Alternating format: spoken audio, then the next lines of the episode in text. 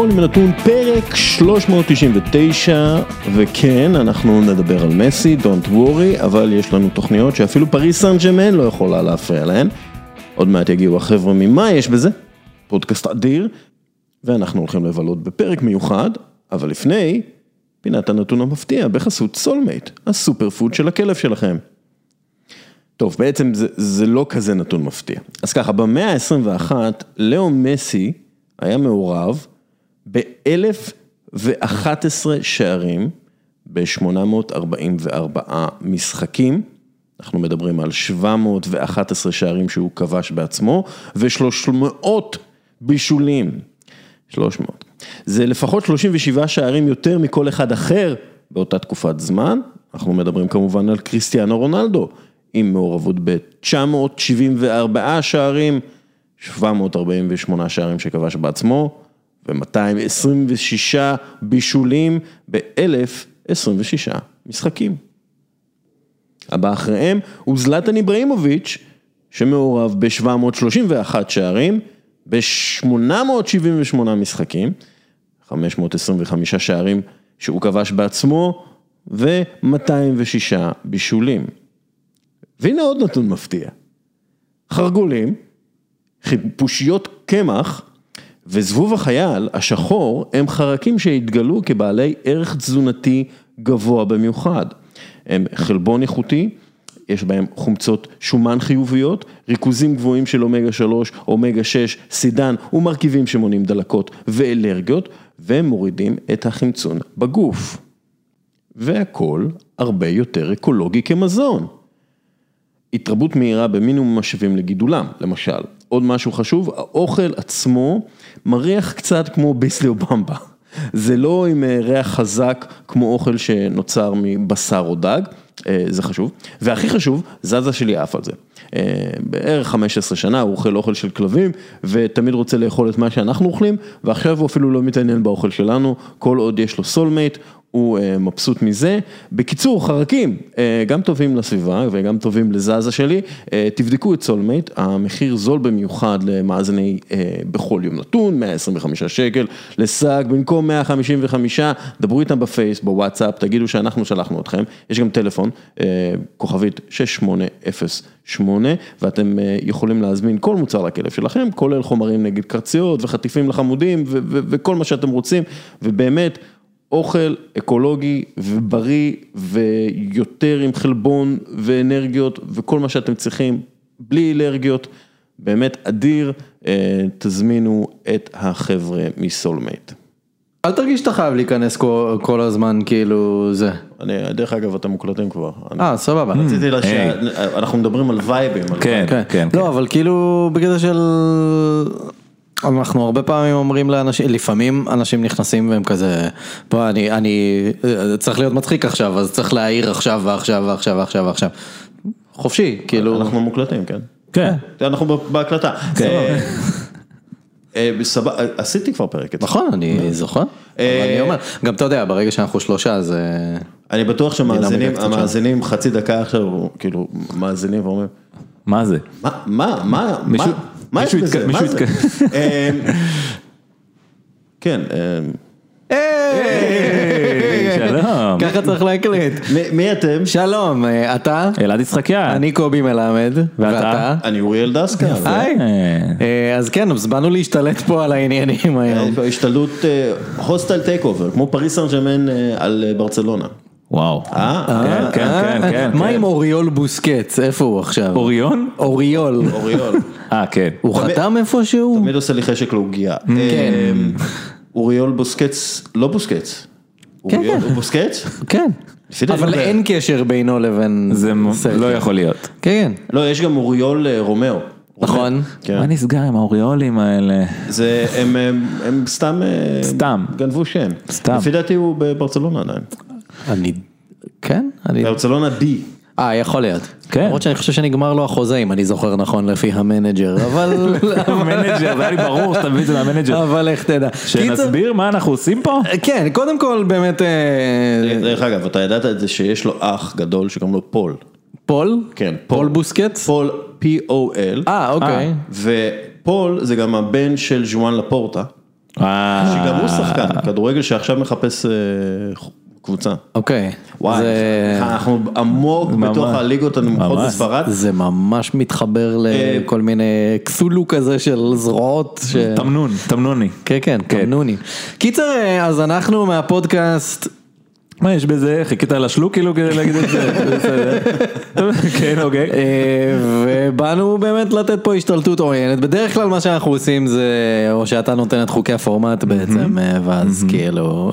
כן, זה אנחנו נסביר איך זה עובד. אז תכף ניתן את חוקי הפורמט, אבל בדרך כלל אנחנו מדברים על סיפורים באופן כללי מרחבי אה, העבר הרחוק או הקרוב, אבל בגלל שאנחנו פה אז מן הסתם הבאנו סיפור ספורטיבי במיוחד. ככה אנחנו, אתה יודע, צריכים להתאים את עצמנו, להתאים. נכון, זה לא תמיד אבל מותאם, זה לא לא מרגיש שאתה תמיד דאגת להביא איזה סיפור שישתלב טוב עם האורח או אורחת. לא, אתה- לפעמים לא אכפת לי מספיק מהאורח. כן. אבל אתה יודע, באנו לפלטפורמה אחרת, אז כאילו צריך לכבד. לכבד, אתה יודע, כן. הכנסת אורחים, אז גם האורחים צריכים להכניס את עצמם. כן? מה? מה? לא נראה לי שזה... אתה תישאר בחוץ, זה לא נחשב אורח. זה- רש"י? זה פירוש רש"י, נכון? זה זה בראשן. זה... פירוש- רש"י. כן. מה? תכניס את עצמך. תכניס את עצמך בלד. כן, טוב, אז אני אסביר כאילו איך זה עובד למאזינים שלא יודעים איך זה עובד, אז חוקי אה, חוקי הפורמט הפורמט, הם כן. כאלה שקובי מביא סיפור אמיתי לחלוטין שקרה במציאות, איך נשמע מופרך. אה, אני ודסקה לא מכירים את הסיפור ושומעים אותו יחד איתכם המאזינים בפעם הראשונה, אנחנו לא נערוך שום דבר, גם לא את השיחה המוזרה הזאת בהתחלה, ואנחנו נעשה את הכל בטייק אחד ונקווה רציתי לקבל רציתי. להכניס טיפה יותר, אה, בשיחה הזאת, טיפה יותר כאילו מוזרות Mm. ופריקיות ולא, אתם לא מספיק. יש לנו, יש לנו מספיק זמן לזה. אנחנו, כן, אנחנו נזרום, אם אתה, מה שאתה רוצה, אם אתה רוצה קצת לפלפל את מערכת היחסים, וזה, אנחנו תמיד פתוחים. אין בעיה, בכיף, כן, קובי תשאיר את החולצה עליך בינתיים, אבל. בינתיים. כן. וזה גם אחלה חולצה. נכון, מרגייט FC, כן. הספונסר הנהדר The Libertines, אה, אחת הלהקות האהובות עליי, כפרה עליהן. כפרה עליהם. אה, דבר אלינו, go for it. אמרת שאתה רוצה לתת אה, ספונסר וזה? לא, נתתי ספונסר. ספונזר. כן, סולמייט. היה. היה? הם מכינים אוכל מחרקים. נכון, כן. יש את הקטע הזה של חלבון חרקים. אם הם יחזרו לפרסם אצלנו, איך, אה, דובי, לכלבה. כן, כלבה טובה. כן, כלבה טובה כן, מאוד. אוהב אז את זה- סולמייט. זזה ממש אוהב את האוכל הזה עם החרקים, הוא כל כך אוהב אותו שהוא, הוא הוא עכשיו זקן מאוד, אה. בן 15 כבר. וואו. הוא כל כך אוהב אותו שהוא אוכל אותו מלא, ואז הוא שותה מלא, ואז הוא, הוא לא, אין, השלפוחית שלו כבר לא יכולה להחזיק מעמד, והוא משתין מלא בבית.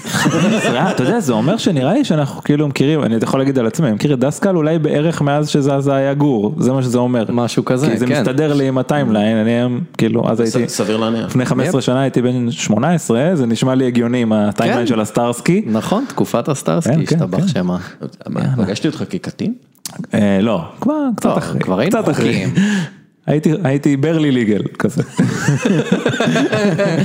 עם המכנסית קעתי בג'ינס. כן, אה, אה, ת- תשתה, הנה, אוקיי. כן. שנצא לדרך? כאילו, כן. זה העניין, אז בואו נתחיל עם הסיפור שלנו, אוקיי. אה, מעניין אותי דסקל כמה מזה אתה תכיר, כי יש לי תחושה שלפחות חלק קטן מהדבר הזה אתה תכיר, אבל אני מקווה שלא את הרוב. אה, אם יש בזה שואה, אני מכיר. אין על השואה. אתה יודע, הסיפורים הכי טובים היו בשואה. אני, אני לא חושב שדיברתי הרבה על השואה בפודקאסט אה, שלי, אבל אני מכיר שואה. אני יודע שואה.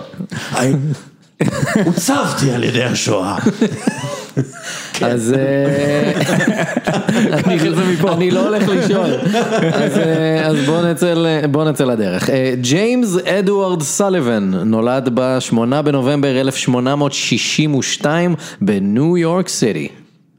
לא יודע למה עשיתי מבטא דרומי, זה דווקא מאוד בצפון מזרח, הרבה לפני השואה לצערי. הרבה לפני. סביר להניח גם שהוא כאילו יותר אירי.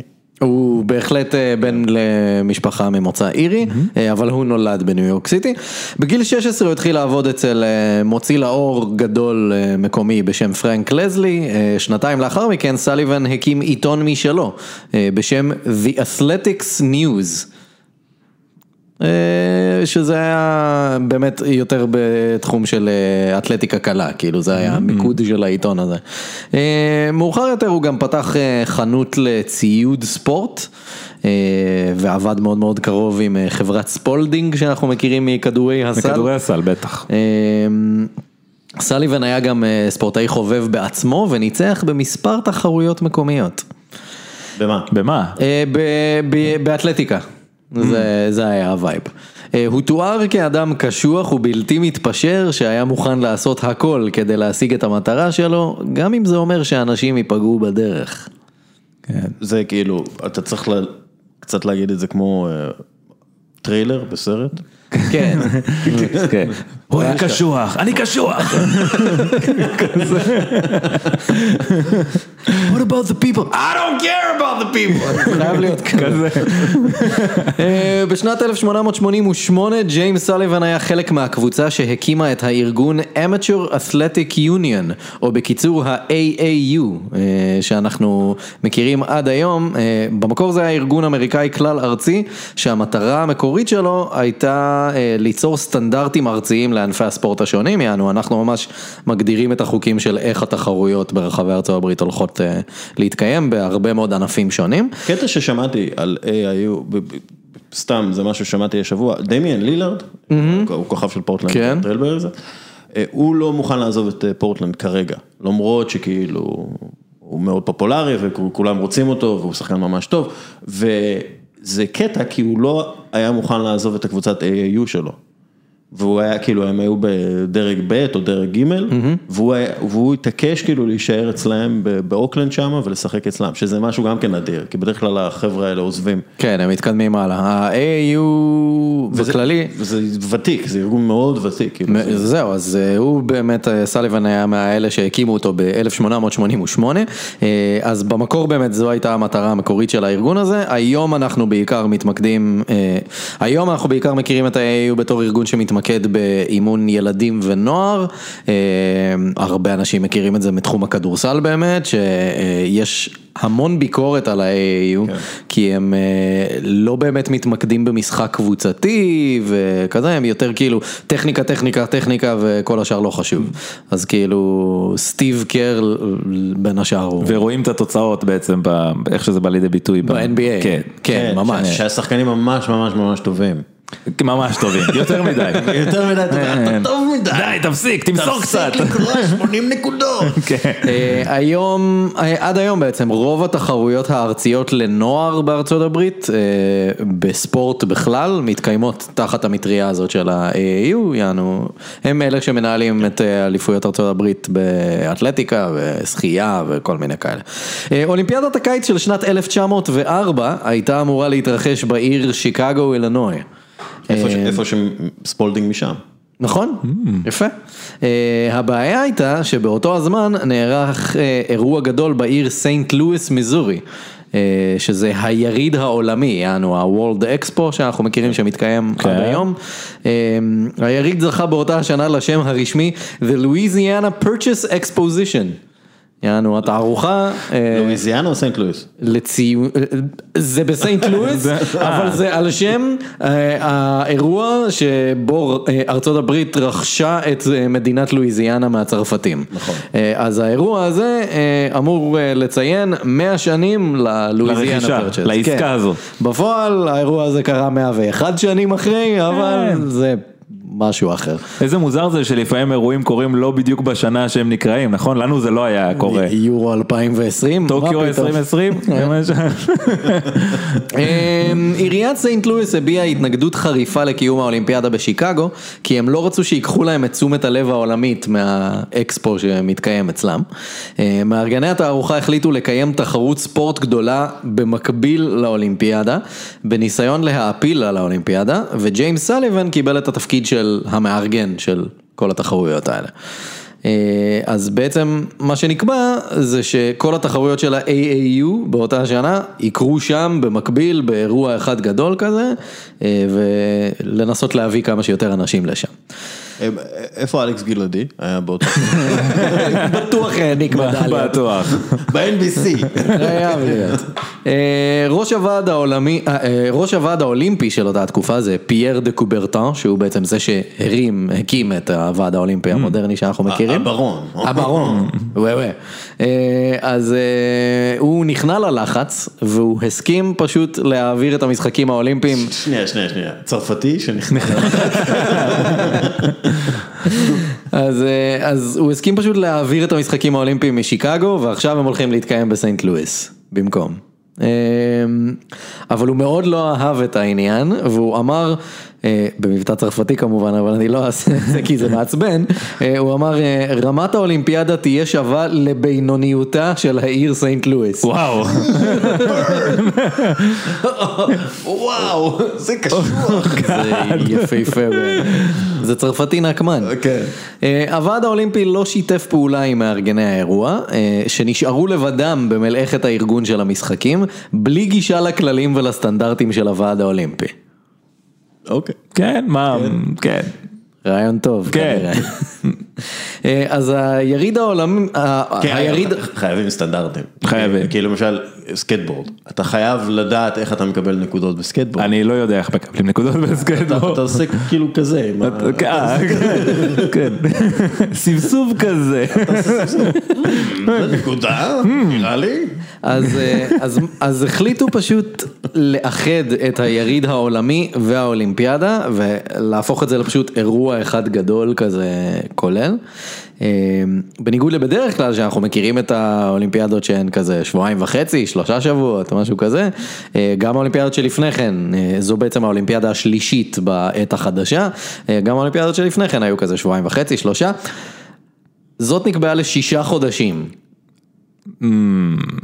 כן. אה, טקס הפתיחה נערך במאי, זה הרבה זכויות שידור. זה המון. טקס הפתיחה נערך במאי והתחרויות נמשכו בעצם עד סוף נובמבר.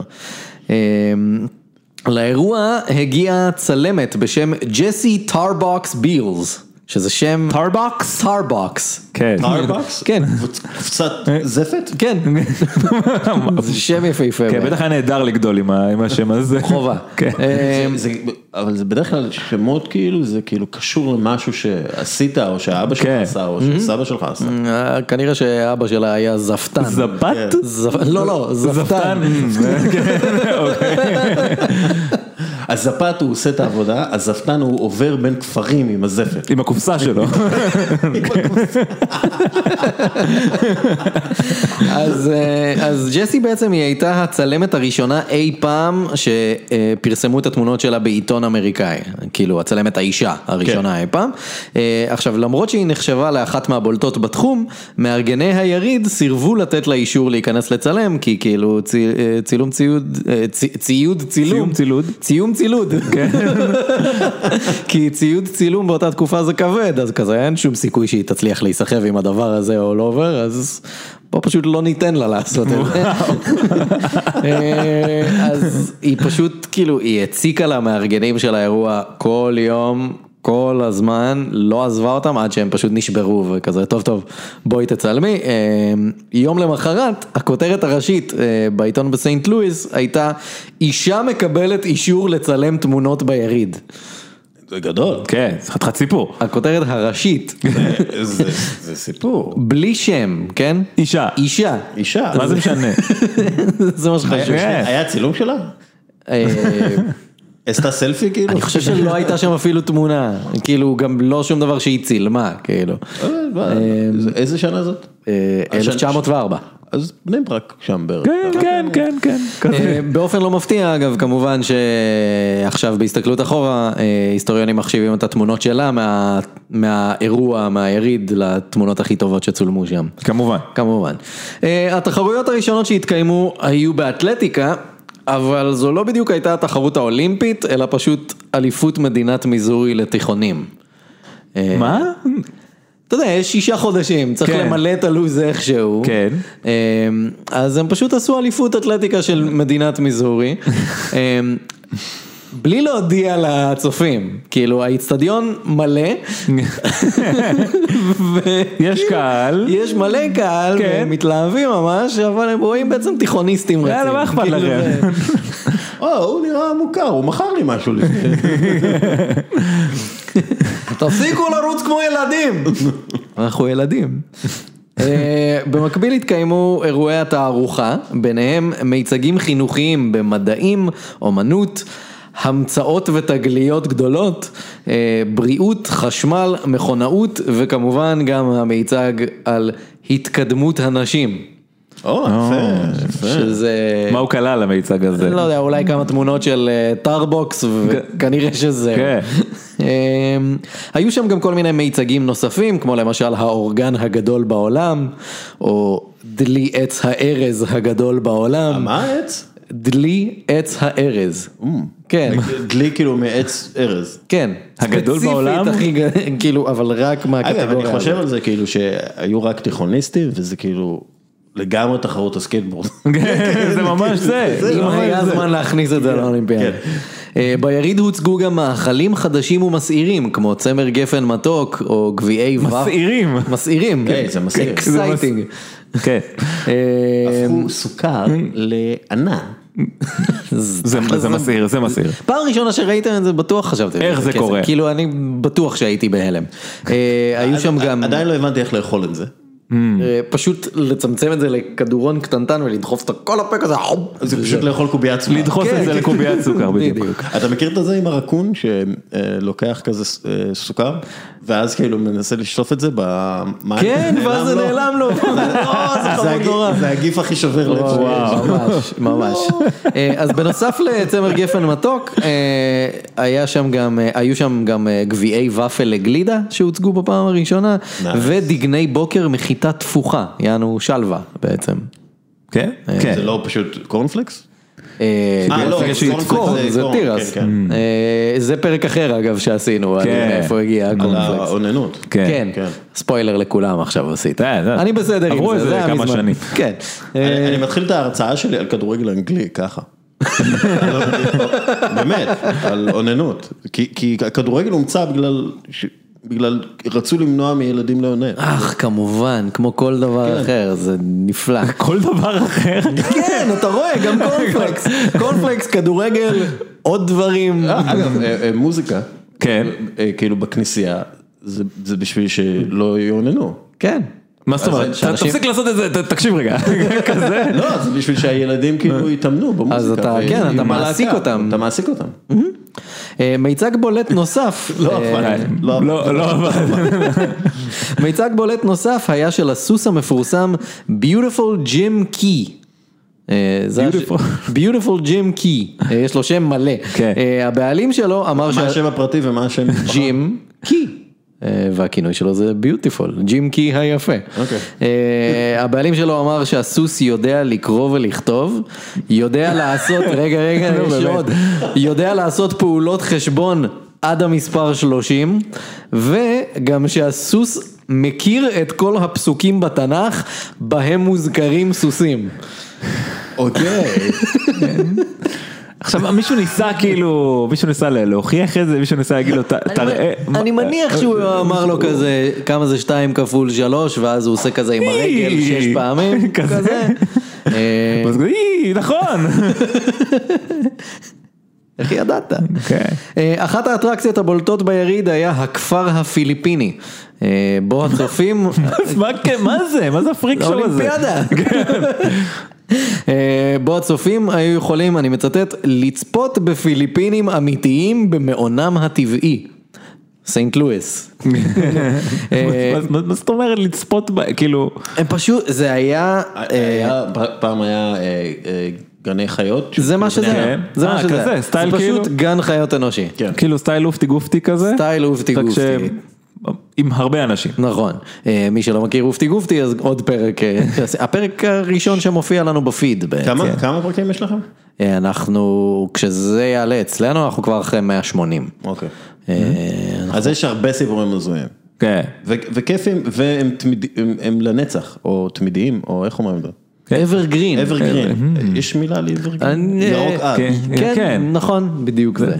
אה, קיצר, אתם כמו ברוש. אנחנו כמו... כמו דלי עץ הארז. בדיוק. אז אה, מעל ל-1,100 אנשים השתתפו במיצג של הכפר הפיליפיני, אה, היו גם מיצגים, כאילו פיליפינים. כן, אוקיי, בסדר.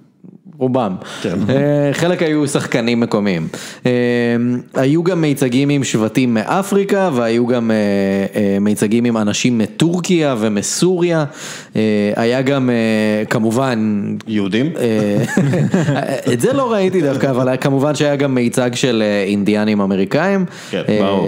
משבט האפאצ'י, וביניהם היה הצ'יף הגדול והמוערך ג'רונימו. אה, ג'רונומו היה שם. כן, אשכרה היה שם. בכלוב. כן, ברור, מה, שלא יסתובב שם חופשי. מה פתאום. אה, מטרת המיצגים האלה הייתה כמובן להראות כמה התרבות האמריקאית מתקדמת יותר משאר העולם. אה, או ליתר דיוק, כמה האנשים הלבנים באמריקה הם מתקדמים יותר משאר העולם. אה, המחלקה שהייתה אחראית על המיצגים האלה נקראה בשם הרשמי, אני לא צוחק, Department of Exploitation. מחלקת הניצול. באמת. לא, לא מקום עבודה לקטינים. אני לא. נשבע, וואו. זה- אי אפשר להמציא את זה. כן. אה, עכשיו, עכשיו לג'יימס סליבן אה, היה חשוב להדגיש בכל הזדמנות את עליונותם של הספורטאים האמריקאים הלבנים על שאר העולם ולכן הוא קיבל את תפקיד ניהול המחלקה הספורטיבית גם ביריד עצמו, כאילו באקספו הגדול וגם ספציפית של המשחקים האולימפיים, הוא כאילו ניהל גם את זה וגם את זה, הוא הבוס. אה, הוא הוא היה גזען. לא, מה פתאום. לא? אה, סליבן ניגש לראש מחלקת האנתרופולוגיה ביריד אה, והציע לו לערוך אירוע שאותו סליבן כינה The Special Olympics. אם זה, כן, אוקיי. אבל אבל הוא לא התכוון הוא למה לא שאנחנו התכוון מכירים למה שאנחנו כ special. מכירים. כן. לא. וזה לא היה מספיק מיוחד עד עכשיו. כן, אז ה Special Olympics לדבריו של סליבן, אה, מדובר באירוע שבו, אני מצטט שוב, כל אנשי הפרא מהשבטים השונים יוכלו להתחרות באותם הענפים של האדם הלבן. מיוחד. אה, ראש מחלקת האנתרופולוגיה הסכים כי הוא חשב שזה יעזור לו להעלות את המוניטין שלו בתחום האנתרופולוגיה בעולם אה, והאירוע זכה לשם הרשמי ימי האנתרופולוגיה. אה, זה הכל התרכז ביומיים בעצם, תכף נגיע לשם. מה שכן זה לא היה כל כך קל לארגן את הדבר הזה כי כמעט כל אנשי הפרא האלה שהיו בתוך המיצגים היו בכלל שחקנים בתשלום. אה, כן מהמוצא אה, שאמור להיות שם. אה, כן, מהמוצא של מציגים. כן, כאילו אם אתה מציג פיליפיני זה אנשים שהם באמת פיליפינים שהביאו אותם מהפיליפינים, אבל הם עשו את זה בתשלום, אה, ורובם לא היו כל כך מעוניינים להשתתף ב- בתחרויות הספורט, כי לא נתנו להם תשלום נוסף על הדבר הזה. אז כאילו, למה שאני אשתתף אם אני יכול פשוט לעמוד שם בכלוב, לאכול ולקבל איזה כסף. זה הדיבור. לא יודע, זה היה בסך הכל כאילו שיחוק שלהם. שיחוק, למה? כי- כי, לא, שיחוק של השחקנים האלה. כן. כי הם הגיעו, זה אחלה הם ג'וב. קיבלו כסף, כאילו עשו, הלבנים מגוחכים כאלה, אמרו וואו, תראו את זה. והם כאילו כן, אתה נותן לי כסף, אני מקבל כסף ממך, כן. על זה שאתה רואה אותי. כן, חוץ מהקטע המשפיל של להיות בתוך כלוב, חיים נהדרים. אמ, בחמ- בחמישה ביוני הייתה אמורה להיערך תחרות לחימה בשברים, באיצטדיון שנבנה במיוחד עבור האירוע. אה, 36 לוחמים נרשמו אה, להשתתף באירוע. זה- זה לא היה תחרות ספורטיבית, אה, אולימפית. זה לא היה במסגרת האולימפיאדה, זה היה במסגרת היריד, כאילו. אז 36 לוחמים נרשמו להשתתף באירוע, אבל אז עלתה בעיה. המארגנים גילו שמלחמת שברים זה לא חוקי בארצות הברית. בעיה. כן, כן, כן, כן. זה, פתאום יש חוק נגד זה- שברים. אבל, כן, כאילו אסור להתאכזר לבעלי חיים. כן, יש גבול, יש גבול. אה, אבל את זה הם גילו אחרי שהם כבר מכרו יותר משמונת אלפים כרטיסים לאירוע. אה, במחיר של דולר לכרטיס, אה, אז האירוע התקיים כמתוכנן. אה, מה זה חוק? כן, כסף. לפני התחרות עצמה נערכה תצוגה של סוסי ראווה, ואז גם התקיים משחק ראווה בלקרוס. כן. שזה משחק דרך אגב שהלבנים גנבו מהאינדיאנים. כן, נכון. אה, הקהל איבד אה, סבלנות וכולם התחילו לצעוק בוז, אז הכרוז הודיע על כניסתו של לוחם השברים דון עמנואל סרברה לזירה. קטע של הנה הלוחם הראשון כן, למה שלכם, אה, כי הם רצו כבר לראות אה, אה, שברים. כן. כן. על הקרוס לא עניין אותם. כאילו. כן, זה אנשים לא יכולים, אנשים לא התעניין יכולים בלקרוס? כן, ספורט ענק. אה, אגב, יש יש נבחרת ישראל בלקרוס, יש- כל הזמן מציקים לי אימיילים. שחקן. אה, יש שחקן של הניו אינגלנד פטריוטס שעבר לשחק בליגת הלקרוס. נכון. אה, קריס הוגן אם אני לא טועה אני אפילו. גם כן חושב. אה, בכלל, לקרוס היו כמה אה, כוכבי לקרוס כאילו שעברו לענפים נכון. אחרים. הם- אה, גם מתאבקים, כן, אה, זה- משם אני מכיר את זה. אה, בש- אז קיצר, הכרוז מכריז על כניסתו של הלוחם הראשון, סרברה, ואז בשלב הזה שוטר נכנס למגרש והודיע שהתחרות לא תתקיים, והמארגנים נלקחו לשיחה דחופה עם השוטרים במשרדים של האיצטדיון. אה, הצופים דרשו החזר כספי, אבל המארגנים סירבו ופשוט אמרו להם, "טוב, לכו הביתה. אה, אז הצופים התחילו לזרוק אבנים על חלונות המשרדים. אה, מישהו ניסה להתפרץ למשרדים, אבל השוטרים הרחיקו אותו עם אקדח שלוף, פשוט כיוונו עליו אקדח ואמרו לו, לך מפה. בשלב הזה מאות צופים ירדו למגרש והם פתחו את השער ושחררו שלושה שברים. פמפלונה. אבל השברים היו כל כך עייפים ורזים שהם פשוט עמדו שם בלי לעשות כלום. מה, כאילו רצו להרעיב אותם בשביל שיהיו יותר עצבניים? I guess, ופשוט עשו את זה קצת יותר מדי. אה, אז בשלב הזה כאילו הקהל מאבד את זה, כי הם כאילו, לא רק שאתם לא נותנים, לי, לא נותנים לנו את התחרות, גם בכלל לא תכננתם לתת לנו תחרות נורמלית, כי תראו את המצב של השברים שלכם, אז זה ממילא היה גרוע. אז הקהל פשוט נכנס למקום שבו השברים עמדו, והם אה, הציתו באש את החציר שהיה שם. עכשיו, אה, כל האיצטדיון היה בנוי מעץ. אה, ופשוט הושמד לחלוטין בשריפה הזאת. אה, יומיים לאחר מכן, הל- אגב, ג'ים בראון שיחק לקרוס. באמת? קלאס. לא, קלאס זה ספורט אחר. כן, כן. ספורט? כן. לא. חבר'ה, 2028 זה באולימפיאדה. הבנתי שדארטס עומד להיכנס כנראה. דארטס באולימפיאדה? כן, שכאילו יש דיבור חזק על 2028 תראה, אם. הכניסו ברייק דאנס, וואי. אז. הכניסו דארטס, כאילו, זה לא- זה לא הגיוני שלא. שמע, אחרי שיש בייסבול וכל השיכורים האמריקאים יכולים לשחק באולימפיאדה, אז כאילו, אתה חייב להיות הוגן כלפי הבריטים ולתת להם. השיכורים משהו. הבריטים. כן. אז... אה, אם הכניסו קרלינג באולימפיאדה בחורף, וואי, קרלינג זה הספורט. אני לא מבין למה אנחנו לא שולחים כאילו צוות ניקוי. אה, לדבר הזה, פשוט נשלח צוות ניקוי. הם גם רוסים, הם מוכנים לקרח. אה, כמובן. אה, יומיים אה, לאחר מכן, הלוחם דון עמנואל סרברה נקלע למריבה עם לוחם אחר בשם קרלטון באס. אה, והם רבו בקשר לתשלום אה, על האירוע הזה שבסוף לא התקיים, אה, באס אה, דקר את סרברה והרג אותו. אה, כן, איפה הכסף שלי? שם זה נגמר. נכון. לא- מילותיו האחרונות היו... שנייה, "איפה דקר אותו הכסף?" חרב ארוכה כזאת? וואי, חלום. האמת לא מצאתי שום פרט על הדבר הזה. הוא ניסה, הוא ניסה כאילו, סרברה ניסה לתקוף אותו והוא הוא עושה כזה עולה, אבל אני לא את שוב. הווילון. אה, תחרויות ימי האנתרופולוגיה שהזכרנו קודם נערכו ב-12 וה-13 באוגוסט. אה, בעיתון מקומי נכתב, האירוע יוצא הדופן שבו גברים יזרקו אבנים זה על זה, יהיה אחד מהאירועים הבולטים באיצטדיון. במסגרת אירוע שבו כל השבטים ביריד העולמי יתחרו זה בזה. בזריקת זריקת אבנים? אה, במלא ענפים, אבל זה אחד מהם. למה זה לא באולימפיאדה? חייב להיות, שבויים. איך אין נבחרות שבויים? קדאווה. קדאווה. וואי, אני בפנים. לא. לא, לא אה, בפנים. לא. בפנים לזמן לא. קצר מאוד. כן. אה, המשתתפים אה, לא קיבלו הסבר מראש על התחרויות, אלא רק כמה דקות לפני תחילת כל תחרות, אז כמובן שהם גם לא היו יכולים להתאמן לשום דבר. וגם ההסברים שהם קיבלו היו רק באנגלית, ורובם לא ידעו אנגלית, אז הם לא ממש הבינו מה צריך לעשות.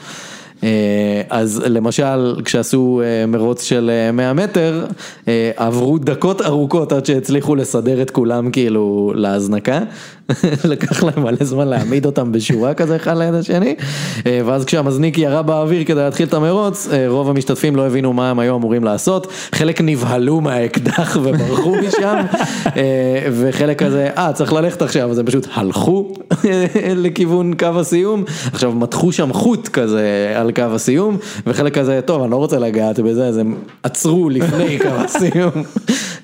לימבו! אה, ועדיין בעיתונים המקומיים הופיעו כותרות כמו כיף גדול לפראי האדם. אשכרה, יש קייטנה כזאת, קייטנה של פראים. great fun for the savages, כאילו זה טירוף. מדהים בעיניי, זה לגמרי. קייטנה, זה כן, זה זה קייטנה. בול קייטנה, נכון. אגב, מה שלא יודעים זה שהשיא שנקבע שם, השיא ב-100 מטר, עדיין יותר מהיר מהשיא הישראלי. אה, ביום השני של ימי האנתרופולוגיה נערכו תחרויות שסליבן ראה בתור מתאימות יותר לפראי האדם. היו שם אה, תחרויות של טיפוס על עצים, אה, חץ וקשת, וכמובן הלהיט הגדול, זריקת בוץ. פשוט זריקת בוץ. mud מה- throwing. מה הקריטריון שם? זה לזרוק- כאילו למרחק? אני לא יודע. שנייה, כן. אתה- מה אתה עושה כזה קובה כזה? אני מניח שאתה עושה קובה בו. תחרות קבוטות. כן. אתה יכול- לשים אבן או שזה דופינג? אה, כל- כל הילדים לא מבינים, מה? מה? הם לא משחקים בבוט. אנחנו שיחקנו. וואי, היה כיף. יש עדיין בוץ? אני מאמין שאם אתה שם מים חול, יש בוט. זה עוד יקרה, כן? אה? האירועים האלה אורגנו די ברגע האחרון, אז לא היו הרבה צופים, אה, לרוע המזל.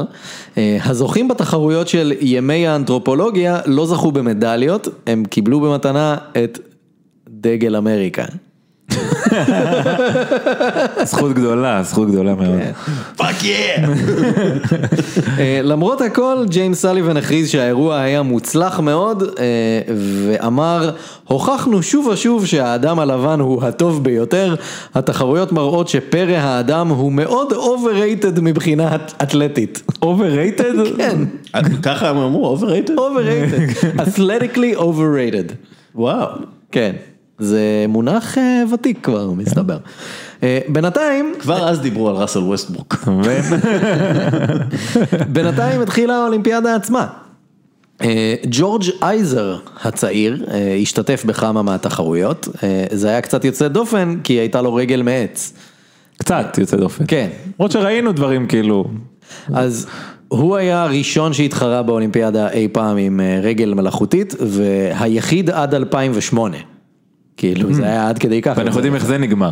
אה, כן, לא, פיסטוריוס זה אה, זה אחרי? זה? הייתה מישהי שהתחרתה גם אה, לפני, אבל כן, אה, פיסטוריוס, אני תמיד אוהב אה, לצטט אה, שיר שאני אוהב, אה, פרוזה. אה, פרוזה, אוקיי. Roses are red, violets are glorious, never sneak up on Oscar אוי Pistorius. ואבוי. כן, אה, עדיין לא שואה, אבל מתקרבים.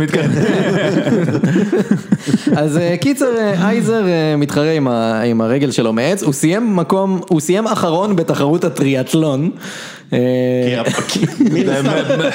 כי הרגל נרטבה כשהוא, כן. ואז היא הייתה ממש כבדה.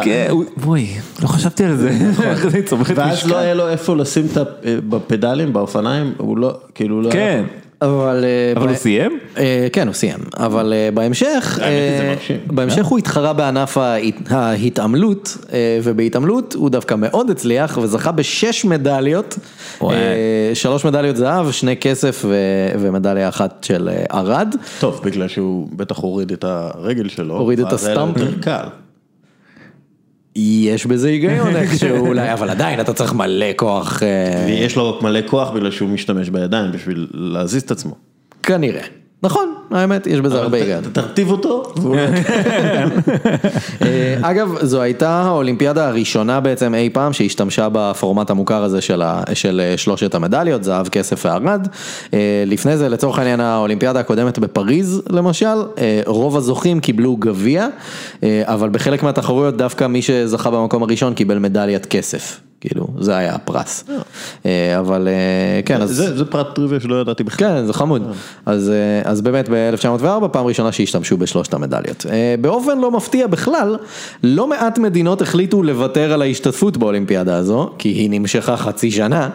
אה, מתוך כ-650 ספורטאים שהגיעו להשתתף, רק 62 היו לא אמריקאים. אה, בסך הכל רק אה, 12 מה מדינות. מה אנחנו עשינו שם? השגנו מדליה? כן, איפה? כן. אה, עזוב, תגיד לי, תחתוך ישר לישראלי. אז זהו, שמן הסתם אה, עוד לא הייתה מדינה וזה, אבל ראיתי תמונות אה, מהאקספו ויש תמונה של דגל ישראל שם, אה, כחלק זה פשוט מהמיצג. כאילו, בכל דבר, כאילו, תמיד יש דגל ישראל ברקע. תמיד. זה- אה, זה מה שיהיה בסטאד דה פרנס. יהיה כאילו דגל קטר ודגל ישראל. איחוד- אה, האמירויות. כן. אז אה, בסך הכל באולימפיאדה הזו השתתפו אתלטים אך ורק אה, 12 מדינות, שזה פסיכי כמה שזה מעט. כמה מדינות היו אז? לא, אני שואל ברצינות. מבחינת מספר, אני אני לא חושב שהיו הרבה יותר מדינות מ-12. היו הרבה, שמע, גם היו, כאילו היה בריטניה, שזה היה בערך כל המדינות. כן. היו מדינות ועמים שהם כאילו אולי לא עצמאיים במובן שאנחנו מכירים אותם, או אולי לא בגרסה שאנחנו מכירים אותם, אז כאילו, נגיד... כן, אה, אבל הם לא היו מדינה. אז לא נגיד, היו- נכון, אבל כאילו נגיד, אה, התחרו שם ספורטאים יוונים תחת הדגל של יוון, אבל יוון לא נקראה יוון, היה איזה, הממלכה ההלנית או איזה משהו כזה, אה, ודרום אפריקה כנ"ל היה איזה משהו, אבל היו ספורטאים מדרום אפריקה, כאילו, היו ספורטאים ממקומות אחרים, פשוט למקומות היו שמות אחרים אה, הרבה פעמים.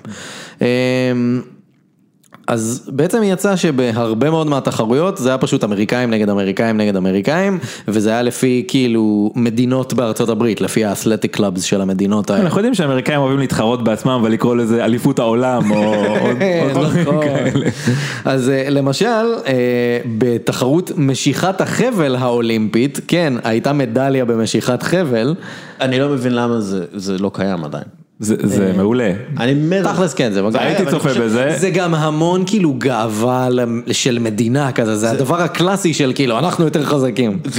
כן, ו- ובטוח השוודים והדנים. דנים, בדיוק. צריכים בזה כל הזמן. אז uh, בתחרות הזאת, uh, מתוך שש נבחרות שהתחרו במשיכת חבל, ארבע מתוכן היו אמריקאיות לחלוטין, בנוסף לנבחרת יוונית ונבחרת מדרום אפריקה, שסיימו במקום החמישי והשישי. מאוד מפתיע שדרום אפריקה השתתפה ב- בשיקוץ הגזעני כנ"ל. הזה. אני, אני גם חושב, למרות שכאילו, אתה יודע, דרום אפריקה של אותה תקופה זה בטח בעיקר לבנים. אה, כן, כן, לא אחוז לבנים. בגלל זה אמרתי שזה מפתיע. כן, כן. אה, קיצר, אז אה, האמריקאים התחרו בינם לבין עצמם. הדלקתי פה, את ה- אתה רואה את המעבב? כן, זה ציניות. זה היה ציני, זה היה סרקסטי. אז אה, אוקיי, אז אנחנו נתקדם לריצת 1500 המטרים, אה, ש... אנחנו כאן ביצאת 1500 מטרים. אז אה, המתחרה, האינדיאני לא רץ, אני לא מבין למה. המתחרה הגרמני יוהנס רונג היה הפייבוריט לזכות במדליית הזהב, אבל הוא סיים רק במקום החמישי, כי הוא פשוט היה עייף מדי, כי יום לפני כן אה, הוא התחרה בטעות במרוץ ל-800 מטרים. קראו לו רונג, והוא טעה. הגעתי את רונג, כן. אבל הוא הצליח לפחות ב-800 מטר? הוא גם סיים מקום חמישי גם שם. זה היה, הוא מבלבל את המוח, הוא רץ חצי ממה שהוא רגיל, בא, עייף עוד, נו באמת. אה, תחרויות השחייה נערכו בנהרות ובאגמים, אה, המשחה,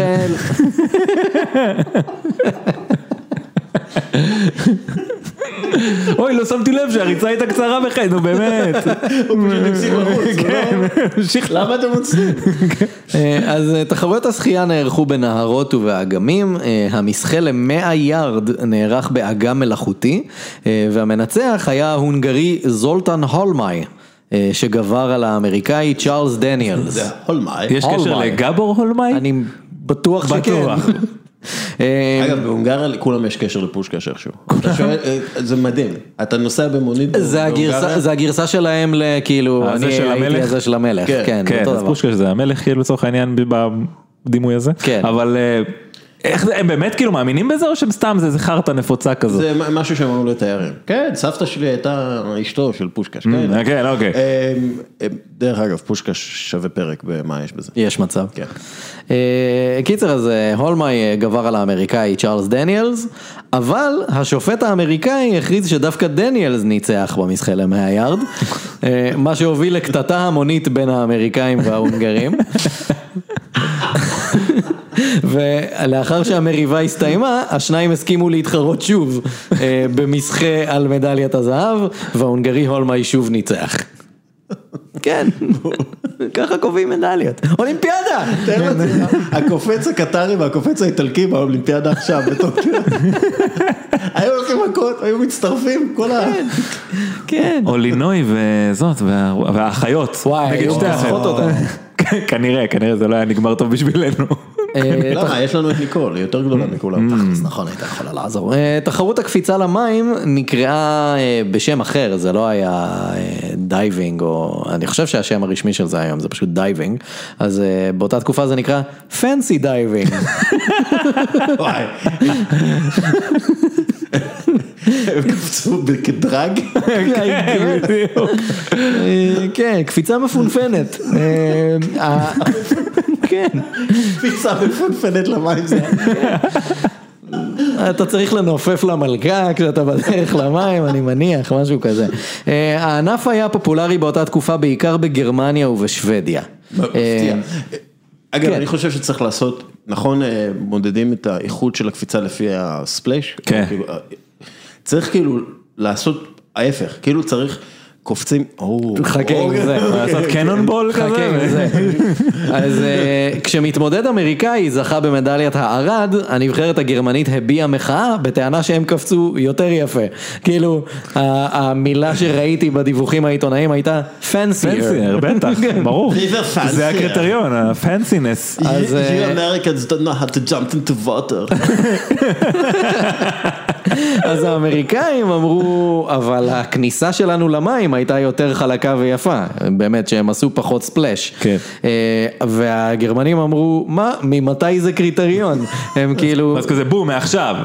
כזה? משהו כזה, כי הגרמנים כשהם קפצו, הם אשכרה כאילו סיימו את הקפיצות שלהם, כאילו בנחיתה על הבטן כזה. איי. כן, שזה מזעזע, אבל כאילו ברמה של הספלאשים לא היו משהו שאמורים להתייחס אליו באותה תקופה, והאמריקאים כזה המציאו את זה במקום. בקיצור, צריך לעשות ענף ספורט של שמנים, שכמה שיותר ספלאש. וואי, כמה שאתה מרחיק את המים יותר. כמה שאתה מרטיב יותר מוציא אנשים. אותם החוצה, כן. אתה צריך להלביש אנשים עם כזה אה, בגדים שהצבעים שלהם מתחלפים. קלאס, כן. ואז ככל שאתה אה, מגיע יותר רחוק בהחלפת הצבעים ביציע, ככה אתה מנצח יותר. כזה. אתה מבין? וזה אשכרה יהיה מדיד. לא כמו זה, נראה לי היה כן. פחות אה, זה. כן, כן, פחות "או, שופטים." תראו את זה, בשורה החמישית יש נקודת צבע שונה. הגיע המים עד לשם. הגיע עד לשורה החמישית, זהו, יש לנו מנצח פה. כן? אז. אה, שנתיים לאחר האולימפיאדה הוועד האולימפי קיבל את הערעור של הגרמנים והם הכריזו על תיקו במקום השלישי וגם הגרמנים קיבלו מדליית ארד. אה, היא הייתה פנסי? כנראה שהיא הייתה מאוד יפה. אה, אמריקאי בשם אה, קרול ברטון אה, השתתף בתחרות האגרוף במשקל קל. אה, הוא היה מתאגרף פופולרי באזור והוא ניצח בקרב הראשון שלו, אבל אז התגלה שמי שהתחרה בכלל לא היה קרול ברטון, אלא מת- מתאגרף מקומי בשם ג'יימס בולינג'ר, שהתחזה לברטון כי הוא חשב שזה יעזור לו עם השופטים, כי הם כאילו מכירים את השם, כי הוא מתאגרף מוכר. אה, אז הוא, אז הוא התחזה לבחור הזה ואז הוא הפסיד בסיבוב השני. אה, הזוכה במדליית הכסף היה האמריקאי ג'ק איגן, אבל שנה לאחר מכן התגלה שגם הוא היה מתחזה והוא הוא לא היה בכלל הונגרי, איגן. איגן. אה, הוא היה מתחזה בשם פרנק פלויד, אז פשוט לקחו לו את המדליה. זה כאילו, זה תסריט שנשמע מופרך ל-WWE, כאילו הדברים שאתה מתאר פה, זאת אומרת, זה מתחזה, הוא מתחזה, אלה זורקים אבנים, אלה... מוריד את המסכה. הוא מוריד את המסכה, והוא בא לו עם כיסא מאחורה. אבל למה זה לא סדרת נטפליקס? למה באמת? אני באמת לא מבין איך לא עשו איזושהי מיני סדרה על אני גם יודע מי. ישחק את הגרמנים.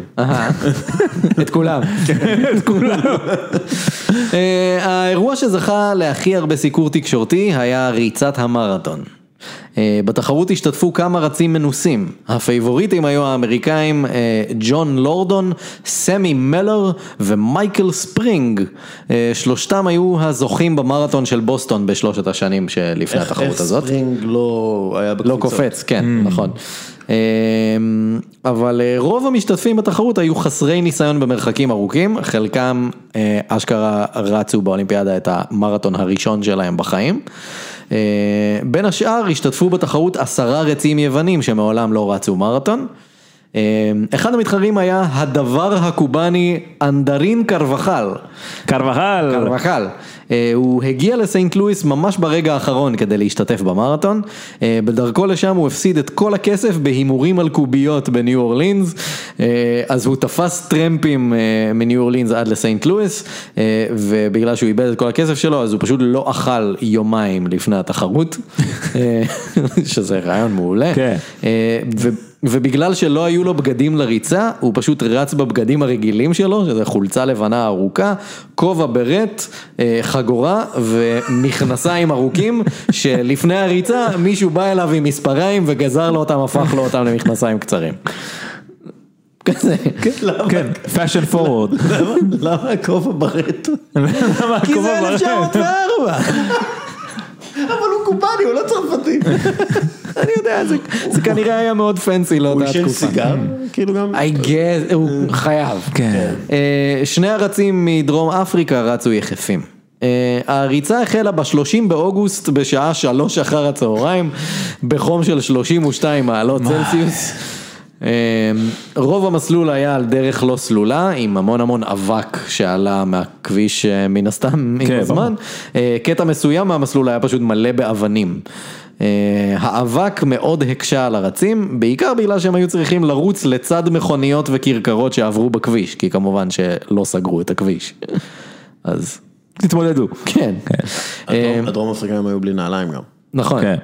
אה, בנוסף היו שם גם אה, רכבים של אה, שופטים ורכבים של צוות הארגון של האירוע, אז הם פשוט כאילו, הם נוסעים קצת לפני הרצים ואז מעיפים עליהם כל הזמן אבק ועפר אחורה. אה, זה גם כן צריך להיות לחזור. מרתון אתגרי. כן, מה? תן מרתון. עם מכוניות מ-1920. כזה. זה מהמם. כמו שהיה פעם. כן. אז אה, רבים מהרצים נאלצו לעצור מדי פעם כדי להשתעל בצד. רגע הפסקת קי. האמריקאי אה, וויליאם גרסיה התמוטט בצד הכביש אה, והוא הובהל אל בית החולים, שם התגלה לו דימום פנימי חמור שנגרם מרוב שאיפת אבק. הבא שנפל היה. כמה אבק צריך. לשאוף. כן. אה, הבא שנפל היה אחד הפייבוריטים, ג'ון לורדון, אה, הוא עצר להקיא פעמיים אחרי, ש... אחרי כמעט חצי מרוץ, אה, ואז הוא החליט לעזוב. אתה יודע, הקובאני היה חכם שהוא לא אכל שום דבר. הוא לא היה צריך... השאיר מקום לאבק. אה, הרץ הדרום... רגע, שנייה, משם הביטוי תאכלו את האבק? כנראה, כנראה. הרץ הדרום אפריקאי לן טאוניאנה עזב את המסלול לאחר שלהקת כלבים רדפה אחריו. כלב במגרש. הוא רץ יותר מקילומטר וחצי מחוץ למסלול עד שהכלבים עזבו אותו, ואז הוא חזר. שכונת, תשמע, זה רק משתפר. זה- וזה הנתון המפתיע בחסות סולמן. נפלא. אה, הקובאני קרבחל עם הבגדים היפים שלו כל הזמן עצר בצד המסלול כדי לשוחח קצת עם הצופים. אולה צ'יקיטיטה, תראי את הבית שלי. משהו כזה. אה, הוא עבר ליד מכונית שבה ישבו אנשים שאכלו אפרסקים והוא כמובן היה מאוד רעב. היה חייב אפרסק. אז הוא עצר שנייה וביקש מהם אה, לטעום אחד והם אמרו לו לא, אז הוא פשוט תפס אחד וברח משם והמשיך לרוץ. אה, המסלול בהמשך אה, עבר ליד פרדס, אז אה, קרבחל עצר שם כדי לאכול כמה תפוחים, אבל זה תפוחים שהוא הרים מהרצפה והם כבר היו רקובים, ומהר מאוד הוא קיבל בחילה וכאבה לו הבטן, והוא החליט לשכב שם קצת והוא נרדם. רגיל לחלוטין. מרתון באולימפיאדה. כן. כן. אמ, זה צריך להיות סדרה בנטפליקס של מערכונים. כן. כי פשוט כמו ליטל בריטן, פשוט כזה. אנחנו עוברים עכשיו למרתון, הנה קובאניה. רואים אותו ישן בפרדס. אה, בינתיים גם הפייבוריט אה, סם מלר אה, לא סיים את הריצה שלו, הוא הוביל במשך רוב החלק הראשון של הריצה, אבל אז הוא נאלץ לפרוש לאחר בערך שני שליש מהמסלול. עכשיו, אמרנו 32 מעלות, חם, סוף אוגוסט וזה, לאורך כל המסלול היו רק שתי תחנות שתייה. בלבד. אחת הייתה אחרי הרבע הראשון של המסלול, השנייה הייתה בערך באמצע, וזהו. אין יותר מקומות שאתה יכול לקחת כוס מים אה, מבחוץ. תחנת לא... דלק אחרונה כזה. עכשיו לא רק זה, אה, הייתה החלטה של אה, ג'יימס סליבן, כאילו כל זה, זה היה בהחלטתו של ג'יימס סליבן, הוא חשב שהמרוץ היא הזדמנות, המרוץ יהיה הזדמנות טובה כדי לבדוק את ההשפעה של התייבשות מכוונת על ספורטאים. ההשפעה. הוא עשה ניסוי בבני אדם. כן, כן. אמ, סליבן אסר על אנשי הצוות לתת שתייה לרצים אה, מחוץ לשתי עמדות השתייה, ברמה של כאילו אם אתם נותנים כוס מים למישהו מחוץ לתחנות האלה, הם נפסלים. אז אסור. אה, אגב, אה, במרתון שהיה לנו עכשיו באולימפיאדה היה מישהו שעשה משהו דומה, ראית את הרץ הצרפתי? כן. הוא פשוט עבר על כל הכוסות והפיל את הכל והשאיר את האחרונה ולקח לעצמו, זה היה יפהפה בעיניי. אה, תנאי מגרש. כן. אה, בינתיים הרץ אה, תומאס היקס לקח את ההובלה, הוא רצה לעצור, אבל המאמנים שכנעו אותו להמשיך, אסור היה לתת לו מים לשתייה כי אז הוא ייפסל, אז הם לקחו ספוג רטוב ופשוט כאילו סחטו לו אותו כזה מעל הפה, כזה. קטע של זה לא כוס, הוא לא שותה, אנחנו רק סוחטים לו קצת מים מהספוג. אמ, בהמשך המרוץ, אה, היקס קיבל אה, כוס של חלבון ביצה מעורבב עם קצת סטריכנין. אה, שסטריכנין היום אנחנו מכירים אותו בתור רעל עכברים. אוי. אה, אבל כאילו אמרו שאם אתה נותן רק ממש קצת microdosing אז אה, בכמויות קטנות זה יכול לעורר את מערכת העצבים. אה, אוקיי. כן, make sense, כן. עכשיו באותה תקופה, עם חלבון, זה בריא, כן, חייב, עכשיו באותה תקופה אין חוקים של סמים, סטרואידים וזה, מותר לכולם לעשות מה שבא להם, אז כאילו, אפילו לאכול אפרסק בדרך, על עכברים זה פנן, בטח. אה, בינתיים הרץ אה, פרדריק לורץ אה, התחיל גם הוא להרגיש לא טוב אחרי בערך 14 קילומטר מהמסלול, יענו פחות או יותר שליש מהמרתון, הוא עצר בצד הכביש והוא כאילו אמר אני מפסיק לרוץ והוא תפס טרמפ עם רכב שעבר שם בדרך ובדרכו קדימה הוא נוסע כאילו על הכביש והוא מנופף מהחלון כאילו לשאר הרצים, הוא כזה היי חבר'ה בהצלחה כאילו באופן גלוי. אמ, ואז הם ממשיכים לנסוע והרכב נתקע בדרך, והוא נתקע בדרך בערך חמישה קילומטר לפני סיום המסלול. אז לורדס בשלב הזה הוא הרגיש קצת יותר טוב, אז הוא פשוט ירד מהאוטו והוא התחיל לרוץ. וואו. פשוט ממשיך, ממשיך כאילו לא קרה כלום, והוא סיים ראשון את המרוץ לאחר שלוש שעות ושלוש עשרה דקות. אה, באיצטדיון שם אה, עמדה אליס רוזוולט, הבת של הנשיא תיאודור רוזוולט, והיא הייתה שם כדי להעניק לו את מדליית הזהב, אה, אבל רגע לפני שהיא נתנה לו את המדליה, כמה שופטים הגיעו למקום וחשפו את, את זה שהוא תפס טרמפ כן, לאיצטדיון. ור, הם אמרו. ולורץ בשלב הזה אמר שזאת הייתה סתם בדיחה, אני בכלל לא התכוונתי לקחת את המדליה, רק רציתי אחר כך, אה, אחר כך כתבו בעיתונים וזה שהוא היה כאילו, הוא היה בדחן ידוע כזה, הוא בן אדם שעושה, כן, הוא עושה מתיחות, אז, אה, אז זאת מבחינתו הייתה כאילו עוד מתיחה שלו, אז פסלו אותו מן הסתם מהמרוץ, אה, מה שכן, שנה לאחר מכן הוא אשכרה ניצח בבוסטון מרתון, שזה יפה. אז תומאס היקס, ההוא עם הרעל עכברים, הוא המשיך לרוץ, אבל הוא כבר היה במצב רע מאוד בגלל הרעל שהוא שתה. ובאופן כללי. וחלבון ביצה ב-33 מעלות. כן, זה בטוח עזר. אה, הוא עדיין הוביל, אז כדי לחזק אותו נתנו לו עוד כוס של ביצה עם סטריכנים, אבל הפעם נתנו לו אקסטרה חיזוק ושמו לו קצת ברנדי בפנים. אשכרה, רציתי להגיד קוקטייל, אבל הנה, עכשיו זה כבר תופס. אז שמו לו קצת ברנדי בפנים, ואחר כך גם שפכו עליו מים, כאילו בקטע של אל תשתה את זה, אבל כאילו נשפוך עליך מים שתתעורר, אה, וזה באמת קצת עזר לו לזמן קצר, והוא הרים קצת את הקצב, אבל אה, הוא עדיין היה עייף מאוד, והוא כבר הגיע למצב שהוא בקושי מרים את הרגליים, הוא כזה ממש מדדה לכיוון קו הסיום, אה, ואז התחילו הזיות. כי הוא לקח רע על עכברים. הוא היה משוכנע, למרות שהוא כאילו היה כבר לקראת הסוף, הוא היה משוכנע שיש לו עוד 30 קילומטר לרוץ, אה, והוא התחיל ממש לראות כל מיני אימג'ים בראש שלו. אה, והוא... זה אגב לא לא קשור, זה מרתון, כאילו זה לא קשור לרעל עכברים. כן, אה, והיקס בשלב הזה הוא כבר התחנן בפני המלווים שלו לתת לו לשכב קצת, עכשיו בעיקרון, לפי החוקים, אם אתה שוכב, אז אתה נפסל. אה, אוקיי. אז הקובאני שלנו. הקובאני? כן, אבל הוא עשה את זה בשדה, מי ראה את זה? אה, אבל טכנית כן, הוא אמור להיפסל. אז אה, היקס ממש התחנן בפני המלווים שלו לתת לו לפרוש ולשכב קצת, אבל בגלל שהם ידעו שזה יגרום לפסילה שלו והוא עדיין הוביל, אה, הם עשו הכל כדי למנוע ממנו לפרוש, אז הם נתנו לו עוד קצת ברנדי, שהתעורר. אה, ואז היקס נכנס לאיצטדיון כדי לסיים את הריצה, והוא כבר ממש בקושי זז, ובשלב הזה כמה מאנשי הצוות שלו פשוט הרימו אותו, הם הרימו אותו ממש כמה סנטימטרים מעל האדמה, ואמרו לו לעשות עם הרגליים כאילו הוא רץ, והם פשוט סוחבים אותו, והוא עושה עם הרגליים, אבל הוא לא נוגע באדמה. וזהו, והוא סיים והוא זכה במדליית הזהב. וואו.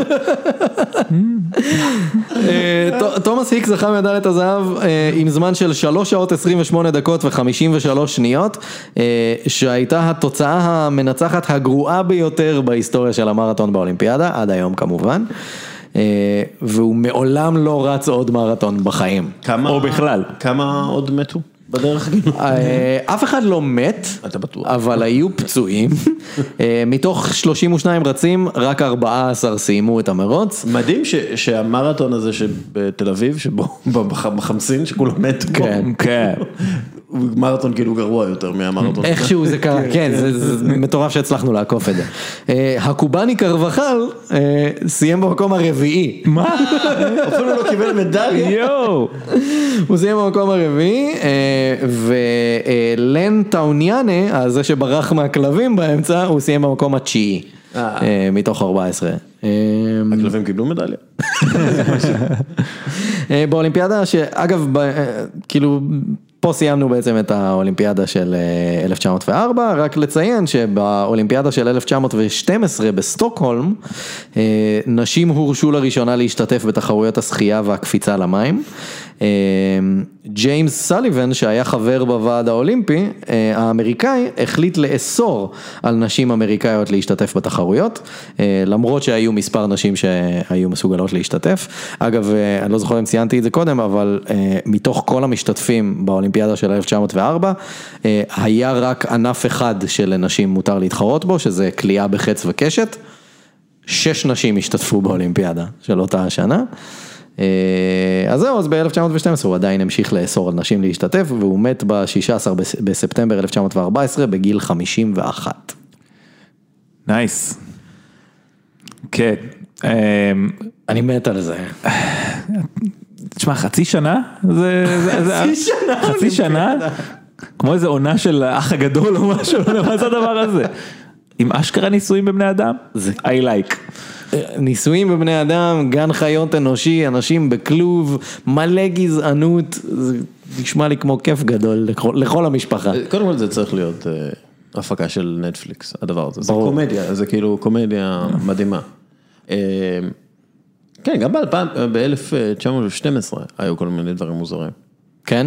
כן. אה, מודה שלא נכנסתי לעומק של זה. לא, כבר. בכלל, באולימפיאדות הקודמות היו דברים כן. מוזרים, למשל כאילו התחרות, אה, אה, איך קוראים לזה, אה, פנטלון, שאתה צריך להיות, לרכב על סוס, אתה צריך לדמות בעצם מצב שאתה מאחורי קווי אויב, כקצין בצבא כן. של נפוליאון. אז עכשיו, אז עכשיו יש את זה עדיין באולימפיאדת החורף, בביאטלון. לא, לא, יש את זה גם באולימפיאדה הרגילה. הפן... אה, נכון, נכון, זה בעצם הקרב רב, כאילו. כן, כן, זה הקרב רב אה, זה. אה, כן. אז ג'ורג' פטון, שהוא הגנרל האמריקאי, אה, מלחמת העולם השנייה, וכו' וכו' הוא התחרה בזה, כי היה מותר רק לקציני צבא להתחרות בזה, והוא... הוא, הוא היה מקום ראשון עד התחרות ירי, ואז הוא סירב לירות עם אקדח עם מטרה, עם כוונת. כי הוא אמר, מה אני, זה, והוא ירה... בלי כוונת? עם האקדח הצבאי שלו והפסיד, אה, מדליה. זה מהמם. כן, היו- כאלה. אבל זה היו גם כל מיני ענפי אה, ראווה כאלה תמיד באולימפיאדות הראשונות של כל מיני כזה אומנות ופיסול ו... מה עם הענף. הזה שהוא סקי עם ירי תוך כדי? כן, ביאטלון. זה-. זה? כן, כן, יש כן, את זה כאילו- באולימפיאדת החורף עדיין. אתה כאילו... מה זה אמור להיות? אתה עושה סקי על הרים ואז פתאום אתה עוצר ויש לך כמו מטרה לראות איזה עליהם. נבל בסרט ג'יימס בונד, אתה כאילו, מה זה? זה הספורט הכי קשה בעולם. זה- זה באמת הספורט הכי קשה בעולם. כאילו, כן. מאבדים בו הכי הרבה קלוריות ואתה כאילו צריך... אה, כן, כי זה cross mountain skiing. ואתה צריך זה כאילו... קשוח. מטורף לגמרי. פסיכוטי. אה, cool, מגניב, אז אה, אפשר להגיד שזה היה עוד פרק של... מה יש בזה? אה, למרות ש... זה- זה פרק של מה יש בזה? כן, שעשינו אותו אה, פה. אה, זה היה כיף, היה כיף. נהנינו. כן, כן, אחלה פרק. לא, לא נתן. ממליץ. לא, לא, לא הפרענו יותר מדי, נכון? חלילה. כן, קובי, דרג אותנו. איך אנחנו? מי מקבל מדליית זהב? אני חושב שכולם מקבלים מדליית השתתפות. כן. בדבר הזה. fancy interrupting. אתם שניכם פנסים באותה... I want to jump into water in a very fancy way. פנסי ווי, on my stomach. I land on my stomach. עכשיו אני באמת מדמיין כאילו איך הם היו, אה, כאילו אתה, אתה קופץ למים, אתה עושה איזה תרגיל מאוד מאוד יפה ואתה נראה נורא פנסי ואז כאילו פאף. כן, אין- אין דרך. אלגנטית לנחות על הבטן, אני לא. לא חושב שזה לא, שזה היה גם אז. אלא אם אתה עושה את זה בזירת היאבקות. כן, טוב, אולי חיכה להם מישהו שם. כנראה. וואו, אה, כן, אני מאוד נהניתי מזה. אני שמח שנהנית. זה היה כיף. כיף לבוא. אה, אז אה, תספרו קצת על הפודקאסט ואיך מאזינים לכם וכל הדברים האלה. סבבה, אז בגדול אפשר למצוא אותנו באתר שלנו, מה יש בזה dot com, אנחנו נמצאים בספוטיפיי, באפל פודקאסט, בכל אפליקציות הפודקאסטים, אנחנו בפייסבוק, כנסו למה יש בזה הקבוצה, טוויטר, אינסטגרם, יוטיוב, אה, פטריון, אנחנו all over, רעיונות לפרקים מוזרים כמו זה לפחות, אפשר לשלוח ל-ideas את מה יש בזה דוט קום, זהו, זה הכל. כן, כל אפליקציות הפודקאסטים תבואו, כאילו. אתם עדיין נהנים לעשות את זה? עדיין, עדיין מאוד מאוד מאוד. אה, זה עדיין מרגש כמו הפעם הראשונה. כן. מה קרה לפרק הראשון באמת, אם אנחנו מדברים על הפעם אוי, הראשונה? בוא לא נפתח את זה. כן. אמ, טוב. נכון. בוא נפתח את זה. אמ, קדימה, בואו נפתח את זה. כן, עכשיו, עכשיו ניכנס לזה. אמ, אני רוצה להגיד באמת, דסקל, תודה שאירחת והתארחת, כאילו, סוג של... כן, זה היה סוג של אה, גם וגם במקביל. אה, תענוג גדול. זה ענף ספורטיבי בטוח. לגמרי. אירוח איתורוח. יאללה, מהמם. אה, אז תודה רבה כפרה עליך. ובאמת, אתם צריכים, תקשיבו, זה פוד- זה מה שנקרא פודקאסט, אה, מה יש בזה, זה פודקאסט אה, כיפי, אתם זכיתם בפודקאסט הקומי של השנה? כן? כן, נכון, כן, ככה כן. יצא. פודקאסט השנה, זה השלב שאני אמור להכניס צופר אוויר כזה. יש פה איזה, יש פה כזה, יש זמבורה. אני לא נכנס לזה, גם לא רוצה למחוק שום דבר, אבל באמת, אני מאוד נהנה להאזין לכם, לצחוק איתכם, סיפורים, זה היה מגונה, קובי. יעקב, תירגע. אה, וזהו, יצ- יצחקיאן, תודה רבה לך, תודה, תודה, תודה. קובי מלמד, תודה תודה רבה לך. רבה, כיף לבוא, תודה גם לך. אנחנו. עכשיו עוברים לדברים הרגילים, כל מיני מסי ו shit. אוקיי, ועכשיו אה, דיל השבוע, בחסות קבוצת ח' י'. יש אה, רק דיל אחד שאפשר לדבר עליו בעצם, כן, כן, לאו מסי בפריס סן ג'מאן, עבור אה, סכום של 25 מיליון יורו נטו בשנה, עבורו, ברצלונה לא מקבלת אה, כלום, אה, פלוס אה, 25 מיליון יורו מענק חתימה. עכשיו זה... זה מסתדר, אם אנחנו מסתכלים, מיסים וכולי, הוא יקבל בסביבות ה-35 מיליון יורו נטו בעונה מפריס סן ג'מאן, ללא בונוסים וכל הדברים האלה, יש גם את כל העניין של זכויות תדמית, כלומר, אני מתאר לעצמי שההכנסה השנתית שלו בפריז ת- תהיה בסביבות 41, 42, אולי 45 מיליון יורו בעונה. אוקיי, אבל שנייה, זה, זה הרבה מאוד כסף, אה, זה אולי נשמע הרבה, אבל, אבל באמת עבור קבוצה בבעלות קטרית, להביא, להביא שחקן שמבטיח לך בממוצע אה, 1.08 שערים ובישולים במשחק ליגת אלופות, כן, במשחק ליגת אלופות, אני לא מדבר על הליגה הצרפתית אה, שהוא בטח אה, יחגוג בה, אה, זה מאוד משתלם. למה זה משתלם? כי כי אם בשנתיים הקרובות סן ג'רמן זוכה בליגת האלופות, וזאת המטרה עכשיו, ואם הם לא עושים את זה, הם, כושלים, ההכנסות השנתיות שלה יכולות לעלות בעוד 100 מיליון יורו בשנה, ולא רק בגלל כספי אה, שחייה, אלא גם תודות להסכמי חסות גבוהים יותר, שווי מותג גבוה יותר, אה, יותר אנשים שיגיעו למשחקים וירכשו מרצ'נדייז, והכל זה לפי מחקר של מאסטר קארד, הם בודקים, הם בדקו, הם, הם לאורך השנים הם הסתכלו וראו שההכנסות בזכות זכייה בליגת האלופות עולות בצורה מהותית. כמו כן, פריס סן ג'רמן, לפי מחקר של Brand Finance, מבטיחה לעצמה עם מסי בעצם הכנסות גבוהות יותר מפעילות מול נותני חסות, ממכירת merchandise ומימי משחק. ברצלונה לפי המחקר של Brand Finance, איבדה בסביבות ה-137 מיליון יורו משווי המותג שלה, איבדה 77 מיליון יורו מההכנסות המסחריות, כ-17 מיליון יורו מימי משחק ו-43 מיליון יורו ממכירת חולצות ו merchandise. עכשיו, אם רק 50 אחוז מההכנסות הללו מגיעות לפריז, אז הדיל הזה של להביא את מסי בנגיד 50 מיליון יורו בעונה, הוא, הוא, הוא באמת מציאה, ובאמת מציאה אמיתית אפילו. והנה הדיל המיוחד שלכם, מאתר ביג דיל מקבוצת ח'-י', בלעדי למאזינים ולעוקבים שלי, מבצע חגיגי לקראת חג ראש השנה, סט עשרה חלקים מסדרת כלי הבישול ביו קוק בשני צבעים לבחירה מבית פוד אפיל, רק 499 שקלים, שוב זה הדיל המיוחד של אתר ביג דיל מקבוצת ח' י' למאזינים של בכל יום נתון ולעוקבים, סט חגיגי, עשרה חלקים מסדרת כלי הבישול ביו קוק, go for it, לכו על זה. אוקיי, ועכשיו איתנו שי פל מברסה מניה, איך, איך להתחיל, תנחומיי, איך, איך, איך בכלל מתחילים לדבר, גם כתבתי על זה בכלכליסט, איך בכלל מתחילים לסכם קריירה במועדון, קריירה כמו של לאו מסי במועדון כמו ברצלונה, אני, אין לי, באמת שאין לי מושג, גם דיברתי איתך במהלך השבוע, אין לי מושג מה להגיד, אין לי מושג איך לנחם אותך. אפשר, תמיד מדברים על השלב הזה של ההדחקה, אחרי אירוע טראומטי, ואני חושב ש-99.9% מעודד אותם בעולם עדיין נמצאים בשלב הזה. הם כאילו חיים באיזה ורטיגו של, של העזיבה הזו, אני לא חושב שהם נקלו עדיין, ואני חושב שייקח להם עוד הרבה הרבה זמן להקל.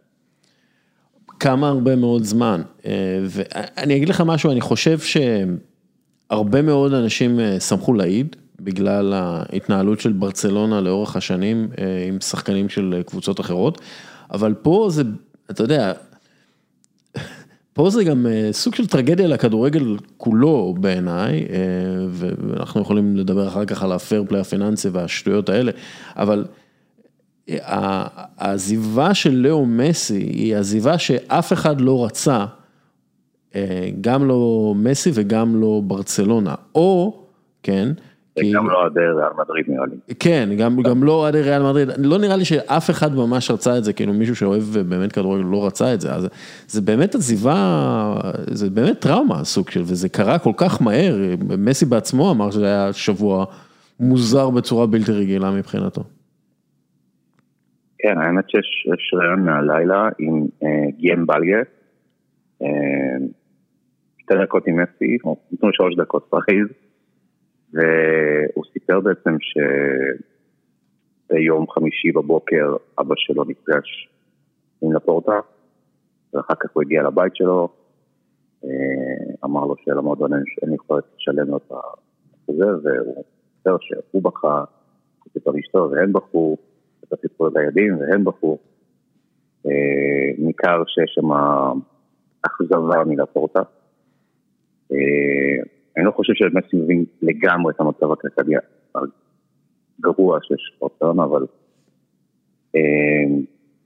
ניכר שהפרידה הזאת הייתה לא בטונים הכי חמים שלי.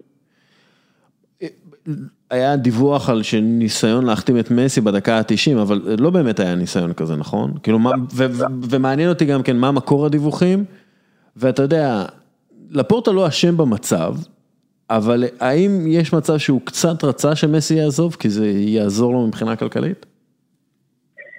Um, מי שהדליף את הסיפור הזה, איזה ספין, חבר הנהלה בשם פרן אוליבר, הוא העוצר של, של ברצלונה. הוא זרק את הספין הזה ביום חמישי בלילה, ותשמע, היה טירוף בספרד על הדבר הזה. אה, עד כדי כך שאנשים התחילו לעקוב אחרי המטוס של מסי. כן. אה, בפלייט רדאר, ובהחלט הזיה אחת כבר. סיימנו דיברנו? האם לפורטה מרגיש relief? כן. אני חושב, ודיברנו על זה גם בפודקאסט שלנו, אה, לפורטה עכשיו נמצא במוד של אה, מוד חירום של, אני רואה מספרים, רק מספרים אדומים במועדון, אני רואה תחזיות מאוד מאוד קודרות, אה, ואני צריך לעשות את ההחלטות הכי כואבות שיש. אם זה אומר, יש השחקן הכי גדול בהיסטוריה, והוא אמר את זה, המועדון מעל הכל, בלה בלה בלה בלה. הוא, חושב הרבה יותר אה, רציונלית מאשר אמוציונלית. אה, עבור הרוב אוהדי ברצלונה, החלק האמוציונלי הזה היה חשוב להם יותר מכל דבר אחר, אבל...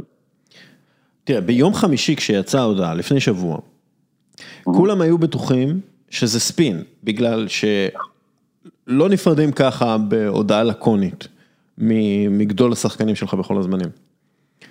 וככה נפרדו, אתה יודע, ואז בסוף כאילו זה התחבר לנו שזה באמת קורה, אבל יכול להיות שהדבר הזה, כאילו זה ספין שיצא משליטה? אני חושב שניסו לראות אם, אה, חבר טבע נשיא הליגה יעשה איזה סוג של מחווה, אבל זה אולי איזה 10% סיכוי שאולי זה יקרה. בסוף זה לא יעשה. כן.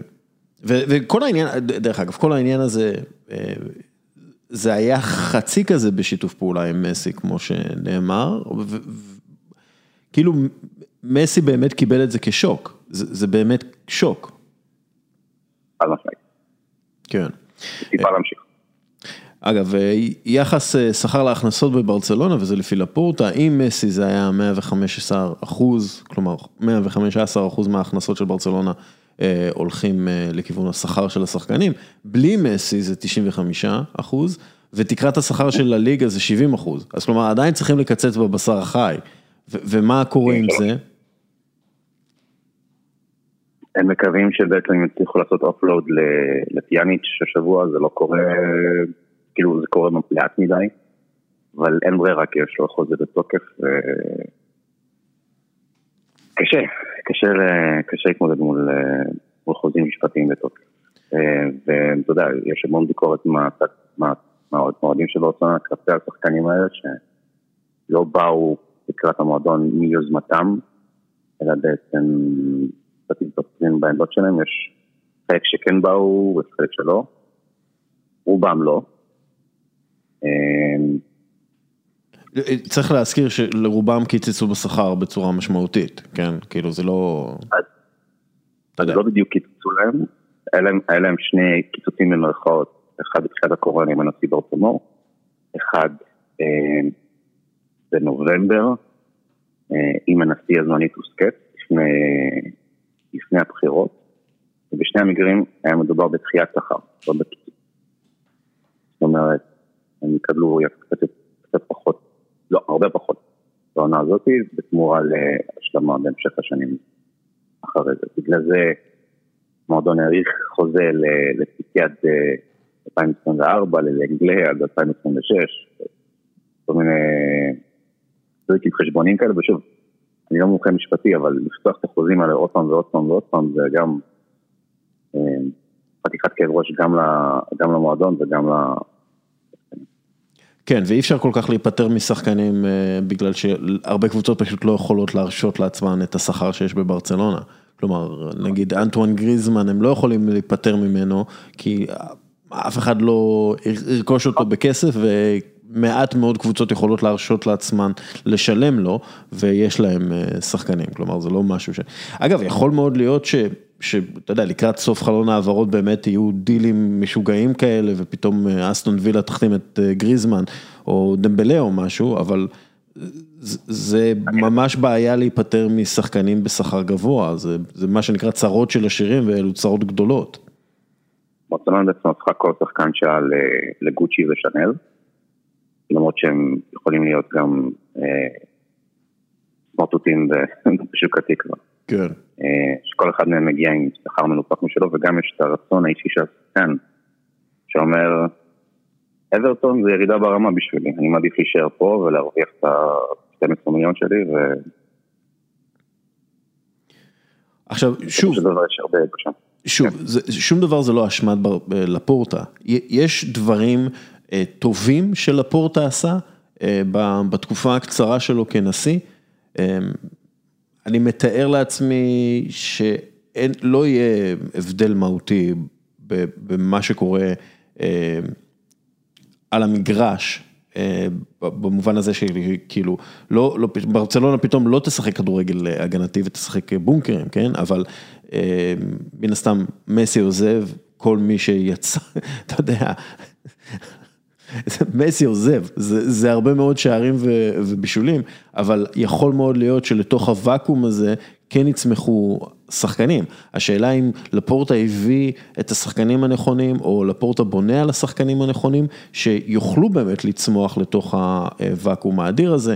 מן הסתם זה שונה לחלוטין, הסיטואציה שונה לחלוטין והכל, אבל אה, כשרונלדיניו עזב, אה, לתוך הוואקום הזה צמח לאו מסי.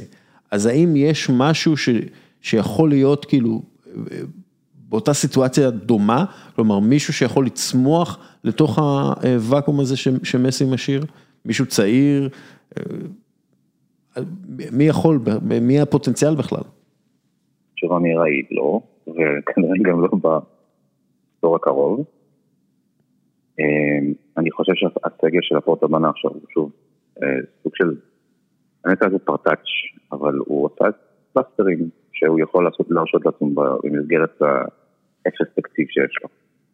אמ, אני די בטוח שאם המועדון היה במצב של 2003, שהוא התחיל, או 2008 אה, לפני הרוויזיה השנייה של גורדיולה, כן היה מביא איזה בלם נורמלי וכן היה מביא איזה מישהו שיכול לקחת פוקוס ברמה של, לא ברמה של מסי, אבל פוקוס של סופרסטאר.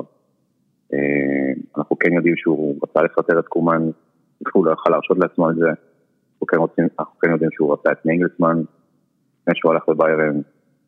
אה, היה לו הרבה שאיפות לעונה הזאת, אבל פשוט כשהוא הגיע והוא ראה את המספרים האדומים האלו, הכל היה בלתי אפשרי. אתה יודע, אני חושב כאילו גם על, על פדרי ועל הדקות הרבות שהוא שיחק, ראיתי שהוא שיחק יותר מ-100 משחקים מאז 2019. אה, פדרי, אנסו פאטי, אה, ריקי פוץ', אלו חבר'ה שצריכים בעצם להיכנס לתוך ואקום אה, שמשאיר גדול השחקנים של הקבוצה בכל הזמנים. הם, הם, הם כאילו set up to fail באיזשהו מקום. גם העייפות, גם הציפיות, וגם בעצם, אתה יודע, מאמן שלא הכי מתאים לברצלונה באיזשהו מקום. נכון, הכל הוא, הכל הוא אה, אה, פשרה. פשרה במסגרת אה, כסף ש... אז זה מזכיר לי, אגב, ממפיס וארי גרסיה וכאלה, הם בכלל יכולים לשחק? במועדון מאמינים שכן. הם מאמינים שכן, כמו שהם האמינו שמסי יכול לשחק? בשביל, בשביל שכל הרכישות ישחקו, צריך אחד לעשות אופלורד לקיאניץ', ושכל הקפטנים יסכימו לכסף שכר. חושב שמדברים על 40 אחוז, שחלק מהם יקוצץ וחלק מהם יידחה, בהמשך החוזה שלהם, אבל צריך את הדבר הזה בשביל להגיע לאזור של ה-73-75 כן, נכניס את האמרסון נגיד, המגן הימני שמגיע מבטיס הוא היה כבר תחת חוזה בגלל שהוא שאל לבטיס באיזו עסקה רצויה, אז הוא יכול לשחק נגיד. אה, אבל ממפיס נכון להיום חמישי בבוקר עוד לא רשום בליגה. זאת אומרת, אנחנו, ברצלונה בעצם בלי חיזוק ורק עם חילוש, כרגע. ואנחנו נדע בעצם מי הסגל רק ביום שישי בצהריים, נכון? בסוף ידע, אבל יש עד סוף החודש. אה, אה, תשמע, הסיטואציה אה, באמת גרועה, אנחנו גם, העונה מתחילה, וקודם כל זה מרגיש לי ש... לאף אחד אין כוח לעונה הזאת, כאילו אני מסתכל על אנשים סביבי, אנשים כאילו, אין את ההתלהבות מפתיחת הפרמייר ליג והליגה והבונדסליגה וכל אלה, פשוט לאנשים אין כוח בעיניי לכדורגל ולספורט, כי אנחנו בעומס. אין את הביטחון הזה של, של האסקפיזם הקבוע שאתה יודע שמחכה לך של פרסש. גם זה, ואתה יודע, בסופו של דבר אתה מגיע לליגה אה, פשוט במצב מדכא. אה, גם, עזוב, רונלדו עוזב, נעמר עוזב, מסי עוזב עכשיו. אה, וזה מרגיש בכלל באופן כללי שהקבוצות לא התחזקו, הקבוצות מאוד עבשות אה, כל הקבוצות, אני לא, אני, אין, אה, אין איזשהו פיל אה, חדש לליגה הזאת, זה, זה מרגיש כמו עונה שנמתחת כבר שנתיים, ופשוט לאט לאט הקבוצות מאבדות את הצבע שלהם, איבדו את הצבע שלהם. כאילו, אני חושב על ריאל מדריד אפילו, אתה יודע, כאילו קרים בן זמה כבר הוא החלוץ היחיד של הקבוצה, ולוקה מודריץ' וטוני קרוס הם אה, שחקנים שהתבגרו בשנה, והכל מרגיש עייף כל כך, זה, אני לא, אני לא חושב, אני לא זוכר התחלה כל כך מדכאת לעונת כדורגל. יש בזה משהו, אני יודע שמדריד עובדת ממש ממש לנסות לקחת את אמבפה בקיץ, ואולי זה... בקיץ הבא. זה הניצות. בקיץ הזה נראה לי הם מנסים, אתה יודע. אני אגיד לך משהו, אני לא חושב שהם אה, ייקחו אותו בקיץ הזה, כי הם יצטרכו לשלם הרבה מאוד כסף לפריס סן ג'מאן בזה, ואני לא חושב שיש להם הרבה מאוד כסף לזה. הם אה, באמת בונים על בואו לא נהיה ברצלונה מבחינה כלכלית, ו...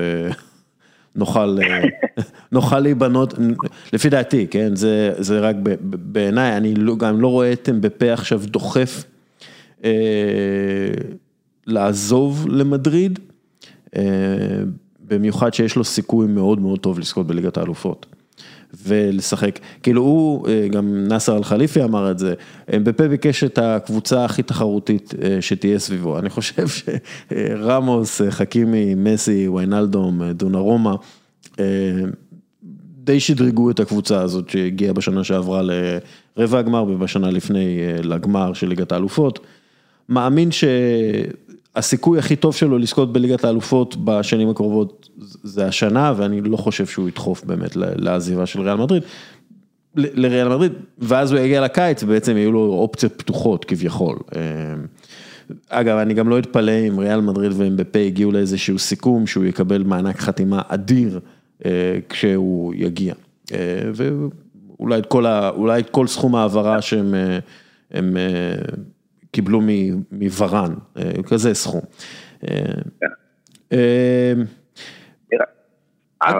אני חייב לציין, אם אני, יכול, למקבל את זה ל-NBA, אתה זוכר את דריק רוז בשיקגו? כן. אז היה ואקום מדהים, היה ואקום בלתי ניתן לגישור עם, מייקל. כן.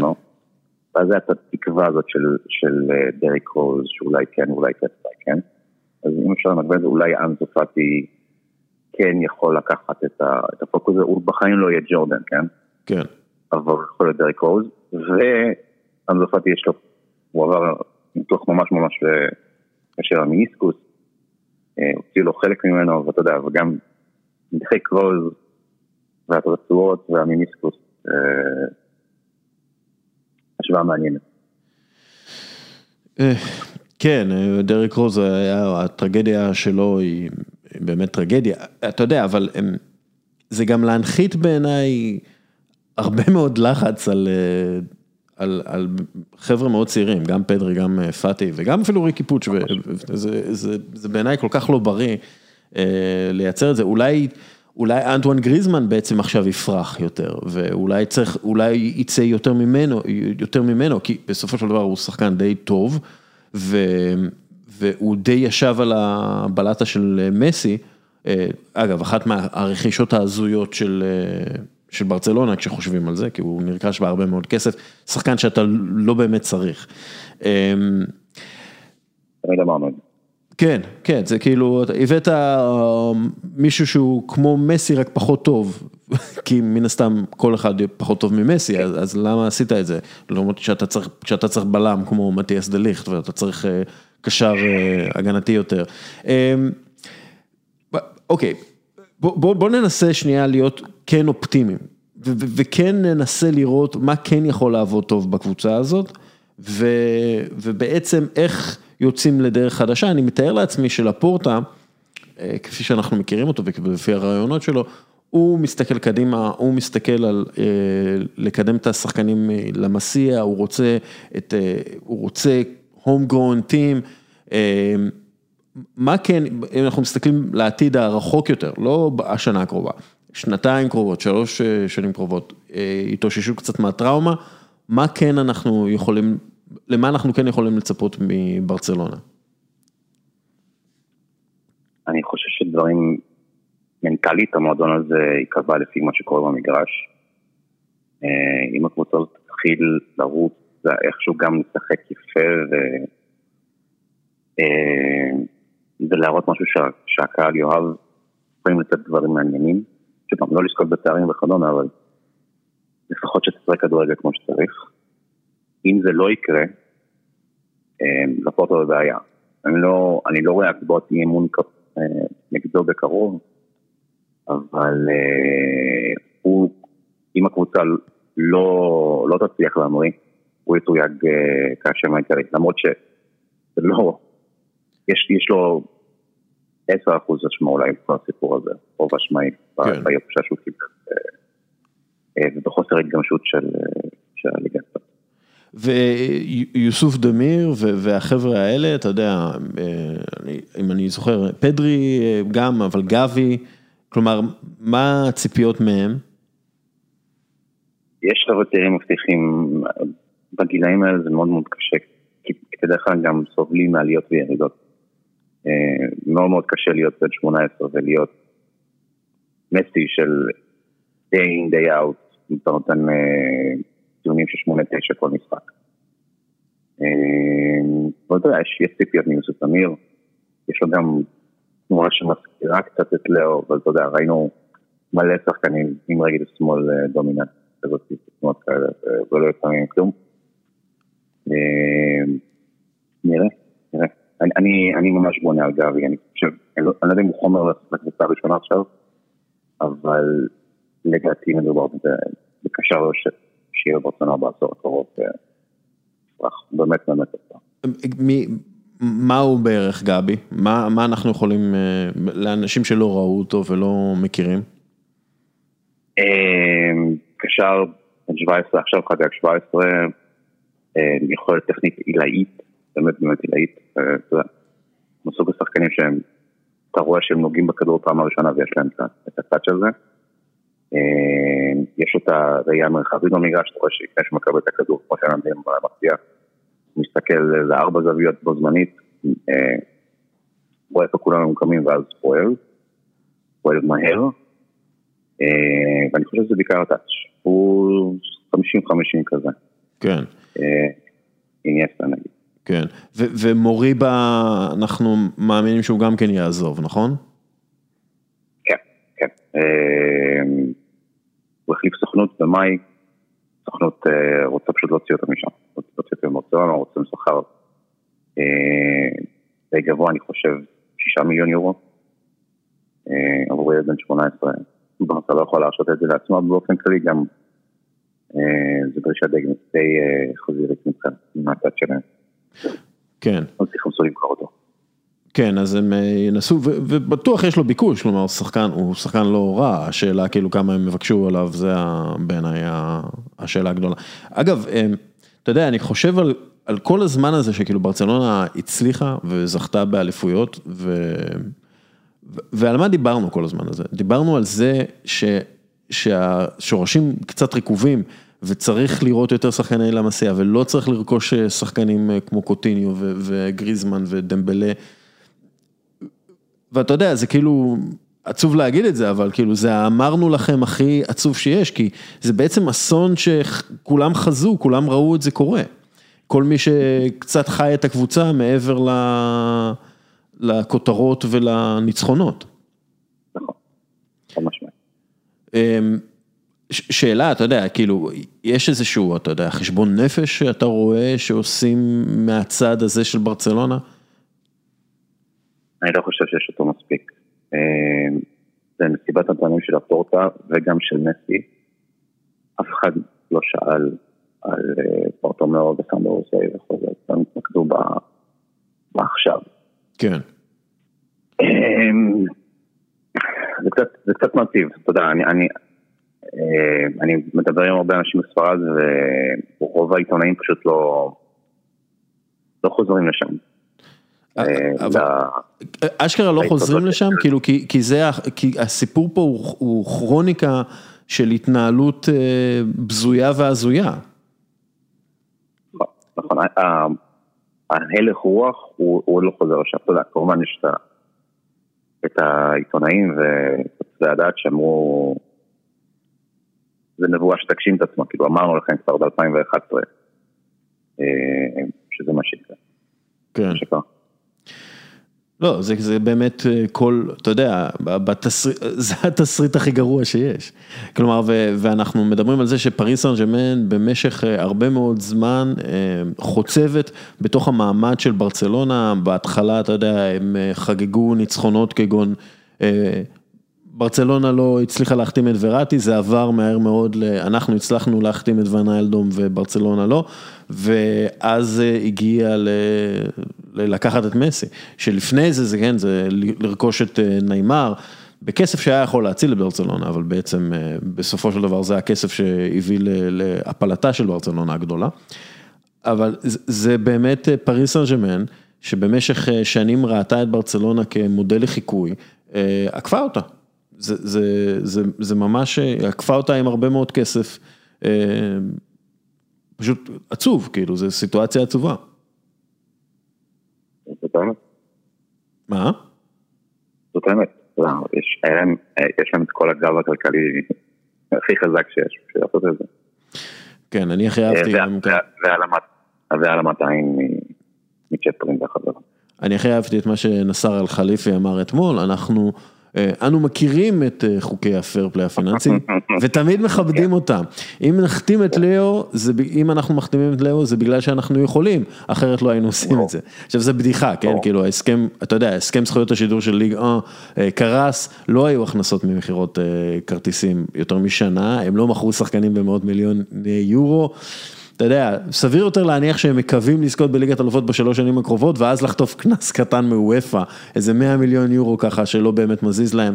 כלומר, זה, זה באמת פארסה על בדיחה בתוך פיתה מעבירות מיסים. כאילו, זה פשוט נורא. באמת נורא. אגב, בספרד, אתה יודע אם מתפתח איזשהו דיון על חוקי הפייר פליי, על ה... רגע, שנייה, למה אנחנו צריכים בעצם את התקרת שכר הזאת, אם היא גורמת ל... לנו לאבד את השחקן הכי גדול שהיה לנו בליגה הזאת? תקרת שכר נועדה למנוע ממועדונים אה, להוציא, לבזבז מעבר להכנסות שלהם, שזה דבר הגיוני בגדול. אבל במועדונים שהפסידו מעל מיליארד יורו בשנת קורונה, היה מקום לעשות לפתוח גמישות נוספת, כמו שעשו בשנה שעברה. אה, והגמישות הזאת, לפחות הציפה שטבע יעשו אותה שנה נוספת, היא פשוט לא עושה את זה. כן. אה, קראתי פה נתון שיש עוד 15 קבוצות בליגה שלא יכולות לרשום שחקן נוסף, בגלל המגבלה הזאת. כן. הן צריכות עדיין אה, למכור או להשאיל אה, בשביל אותו. אולי היה מקום באמת, אתה יודע, לסוג של, אה, אוקיי, שנת קורונה וכולי, בואו בוא נעזור לכם? ממש. אבל אנחנו יודעים גם שהיה לחץ לחתום בעצם על, ה- על ההסכם עם CVC, ומה קורה עם זה? אז זה עולה לדיון היום, יום חמישי. צריך הסכמה של שני שליש או 80 אחוז, אז צריך לעשות עם המילה של כל קבוצות הליגה. ברצה מדריד כבר אמרו שהתנגדו, בלבאו אמורה להתנגד, פלנסיה גם אמורה להתנגד. ההתאחדות עוד אתמול הוציאה הודעה רשמית שהיא מתנגדת להסכם. במיוחד בגלל שהוא, הסעיף הכי בולט שם זה שיעבוד בעצם ל-50 שנה. כן. אה, של הכנסות, גם, של, גם הכנסות שהן לא זכויות שידור וגם הכנסות שהן כן זכויות שידור. אה, וברצלונה מדריד כמובן מאמינות בפוטנציאל הכלכלי של, של המותג שלהם שיכול להביא להם הרבה הרבה יותר כסף. בסך הכל מדובר בין 250-280 מיליון יורו, שזה מה שברצלונה מדריד עושה בשנה רגילה. מהכנסות זכויות שידור בליגה ובליגת האלופות. כן. בשבילהן זה, זה פיץ' כיף. כן, זה, זה תחושה של, אה, זה באמת תחושה שזה הסכם סוג של נואש, בגלל שהליגה עומדת אה, סוג של מול שוקת שבורה. ועכשיו אנחנו יודעים שהליגה תפסיד הרבה מאוד כסף מזה שמסי לא, לא בליגה יותר, כלומר אנחנו... יש את החישובים, דיברנו עליהם, יש פה אובדן אה, הכנסה משמעותי. אמ, טוב, עוד משהו, אתה, אתה יודע, אולי אתה, יש איזה מישהו שאתה מאוכזב ממנו במיוחד אה, בברצלונה? אולי שחקן, אולי, לא יודע, מישהו? אגב, אתה מאוכזב ממסי? אתה חושב שהוא היה צריך, אתה יודע, לא יודע, הוא היה צריך אולי לפעול טיפה יותר כדי להמשיך, או שאתה מבין אותו. כמו שברקוביץ'. אני לא יודע מה ברקוביץ' אמר, אני לא, אין לי מושג, אבל... היה דיון, היה דיון, שמעתי דיון בתקשורת הישראלית שהוא היה צריך לשחק בחינם, כאילו דיון מאוד... כן, ברקוביץ' היה משחק בחינם עלק, כן. אני לא מאוכזב ממסי, אני גם אני בחיים לא יכול להיות מאוכזב ממישהו שנתן לי כל כך בראשו. כן, כן. כן, אגב, זו אותה תחושה שהייתה לי כשטירי אנרי עזב לברצלונה. אני לא יכול להיות מאוכזב ממנו, אני מאוכזב מהמועדון שלא הצליח לשמור אותו, אה, ולא הצליח אה, לבנות סביבו קבוצה מספיק טובה. אה, רק שתדע, אני יודע איך אתה מרגיש. אני לא, אני לא יודע, כאילו, אני יכול להבין איך אתה מרגיש, אני לא יודע אם יש עוד מועדון שחווה תסריט קולנועי של הדבר הזה, של ילד בן 13 שמגיע עם בקהילה, שמח להיות במועדון שאתה אוהב, השחקן הכי גדול שהיה אי פעם. אין תסריט כזה, ובגלל זה כל כך קשה, אתה יודע, ברצונה לראות שהסרט הזה לא מסתיים בסוף הסוף שהם חלמו עליו, אבל הרוב המוחלט ממה שאני קורא, כאילו כבר מצפים, אתה יודע, לאיזה עונת פרישה 2023. במקום, במקום ניואלס אולד בויז, כאילו, שיגיע לברצלונה. כן, נכון, אשכרה, הוא אמר, הוא אמר ספציפית שהוא יחזור בתור בן אדם, כן, הוא הבטיח את זה לילדים שלו. אה, לעיר, הוא אמר שהוא ימשיך לגור שם. טוב, יש לו, החוזה שלו הוא לשנתיים בעצם, עכשיו הוא מקבל שנתיים אה, לנסות לזכות אה, בליגת האלופות עם, עם קבוצת אה, חלומות שנבנתה סביבו.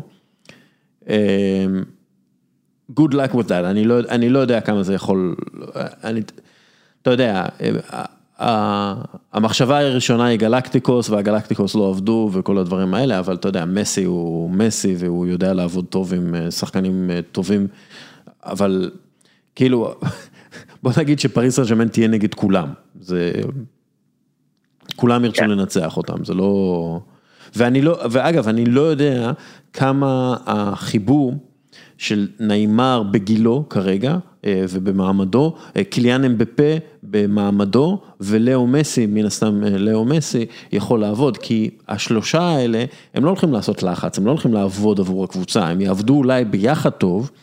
כי בכל זאת הם שחקנים מאוד מוכשרים וחכמים, אבל זה, אומר שיהיה רוב ה...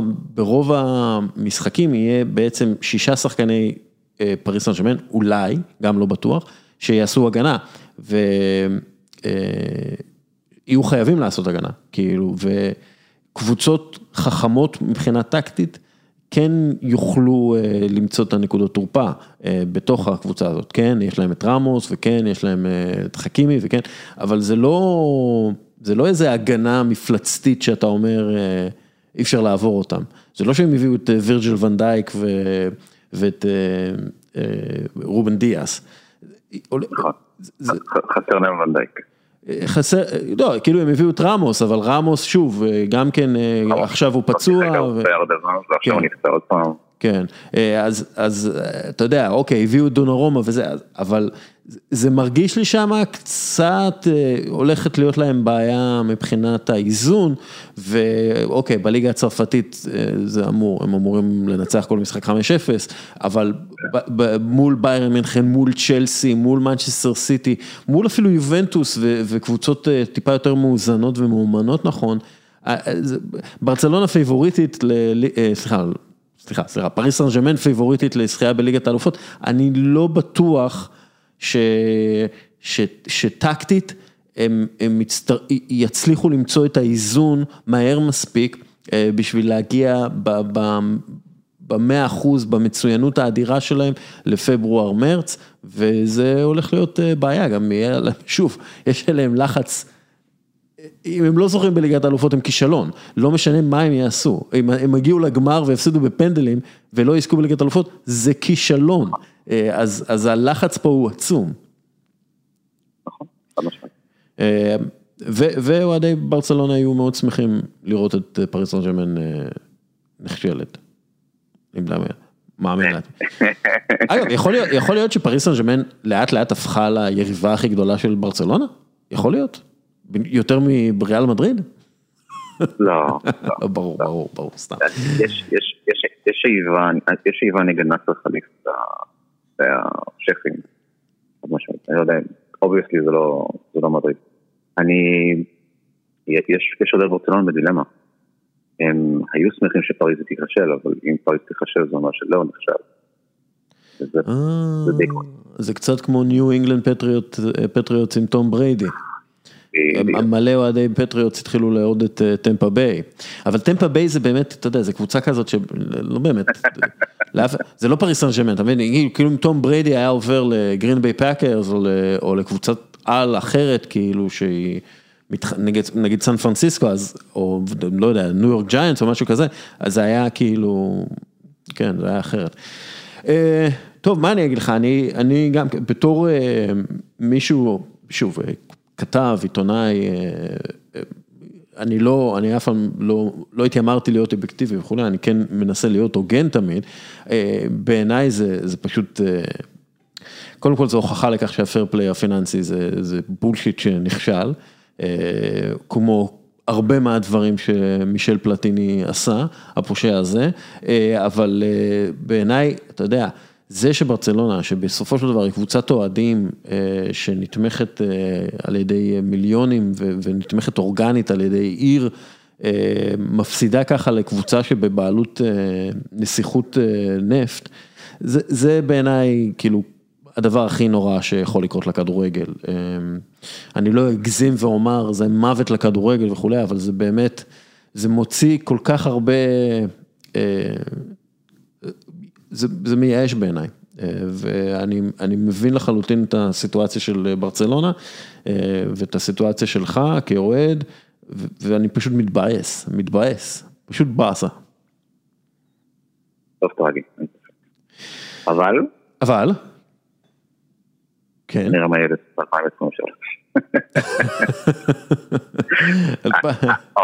אני אומר לך חד משמעית, אוהדי ברצלונה מתנחמים בזה שאולי יהיה כמה, אחרת, אחרת, אחרת הם היו בתקופת אבל עד סוף חיים.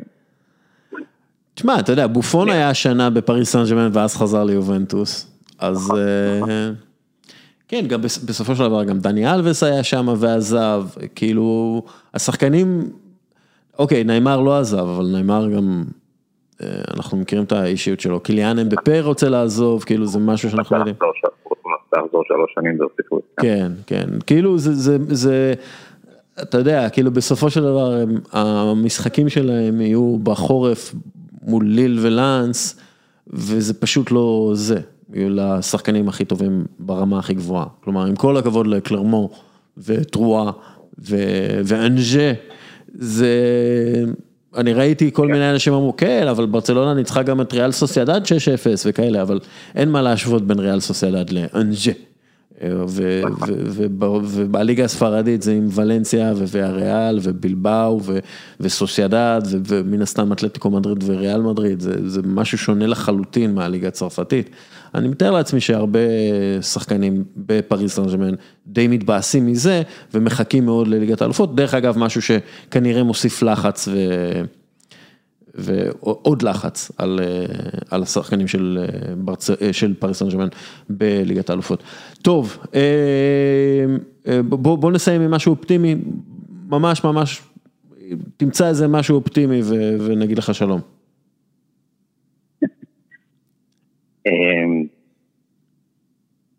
יש איזה ילד בן 13, ארגנטינאי, מוכשר, שהגיע. גבי, גבי. גבי? הוא לא, הוא לא, הוא לא ייתן מספרים של, של, של לאו, אבל uh, גבי, הילדים, אתה יודע, כמו ילדים לשחק. כן, אולי, אתה, אה, אתה יודע, וגם בסופו של דבר, מסי, ברצלונה הפכה מקבוצה שמשחקת כדורגל של ברצלונה לקבוצה שמשחקת כדורגל של מסי. ויכול להיות שעכשיו אנחנו, הם יהיו חייבים לחזור לאותו סגנון, שדרך אגב מסי פרח בו, אה, ואז הפך בעצם לסגנון עצמו של ברצלונה, אבל יכול מאוד להיות שעכשיו באמת יחזרו לשחק את הכדורגל של אה, ברצלונה. עם המאמן הנכון. כן, כן. הסגל הזה צריך אבל, אה, אתה יודע, יש צעירים אבל יש הרבה משקולות שצריך מתוכן. כן, הרבה דברים. כן, הרבה דברים יכולים להשתנות עוד, אנחנו באמת שום דבר לא סגור ואנחנו נמשיך לדבר במהלך העונה, אנחנו לא נשכח אתכם בר סמניה, למרות שמסי עזב, אנחנו, אני מאמין גם שהרבה אוהדים יישארו אוהדים של ברצלונה. האמת שבאופן מדהים לא היה גל עזיבה המוני עדיין. אותנו עמוד כל הזמן אומרים לנו, אנחנו נוטשים אתכם, די כבר עם מסי.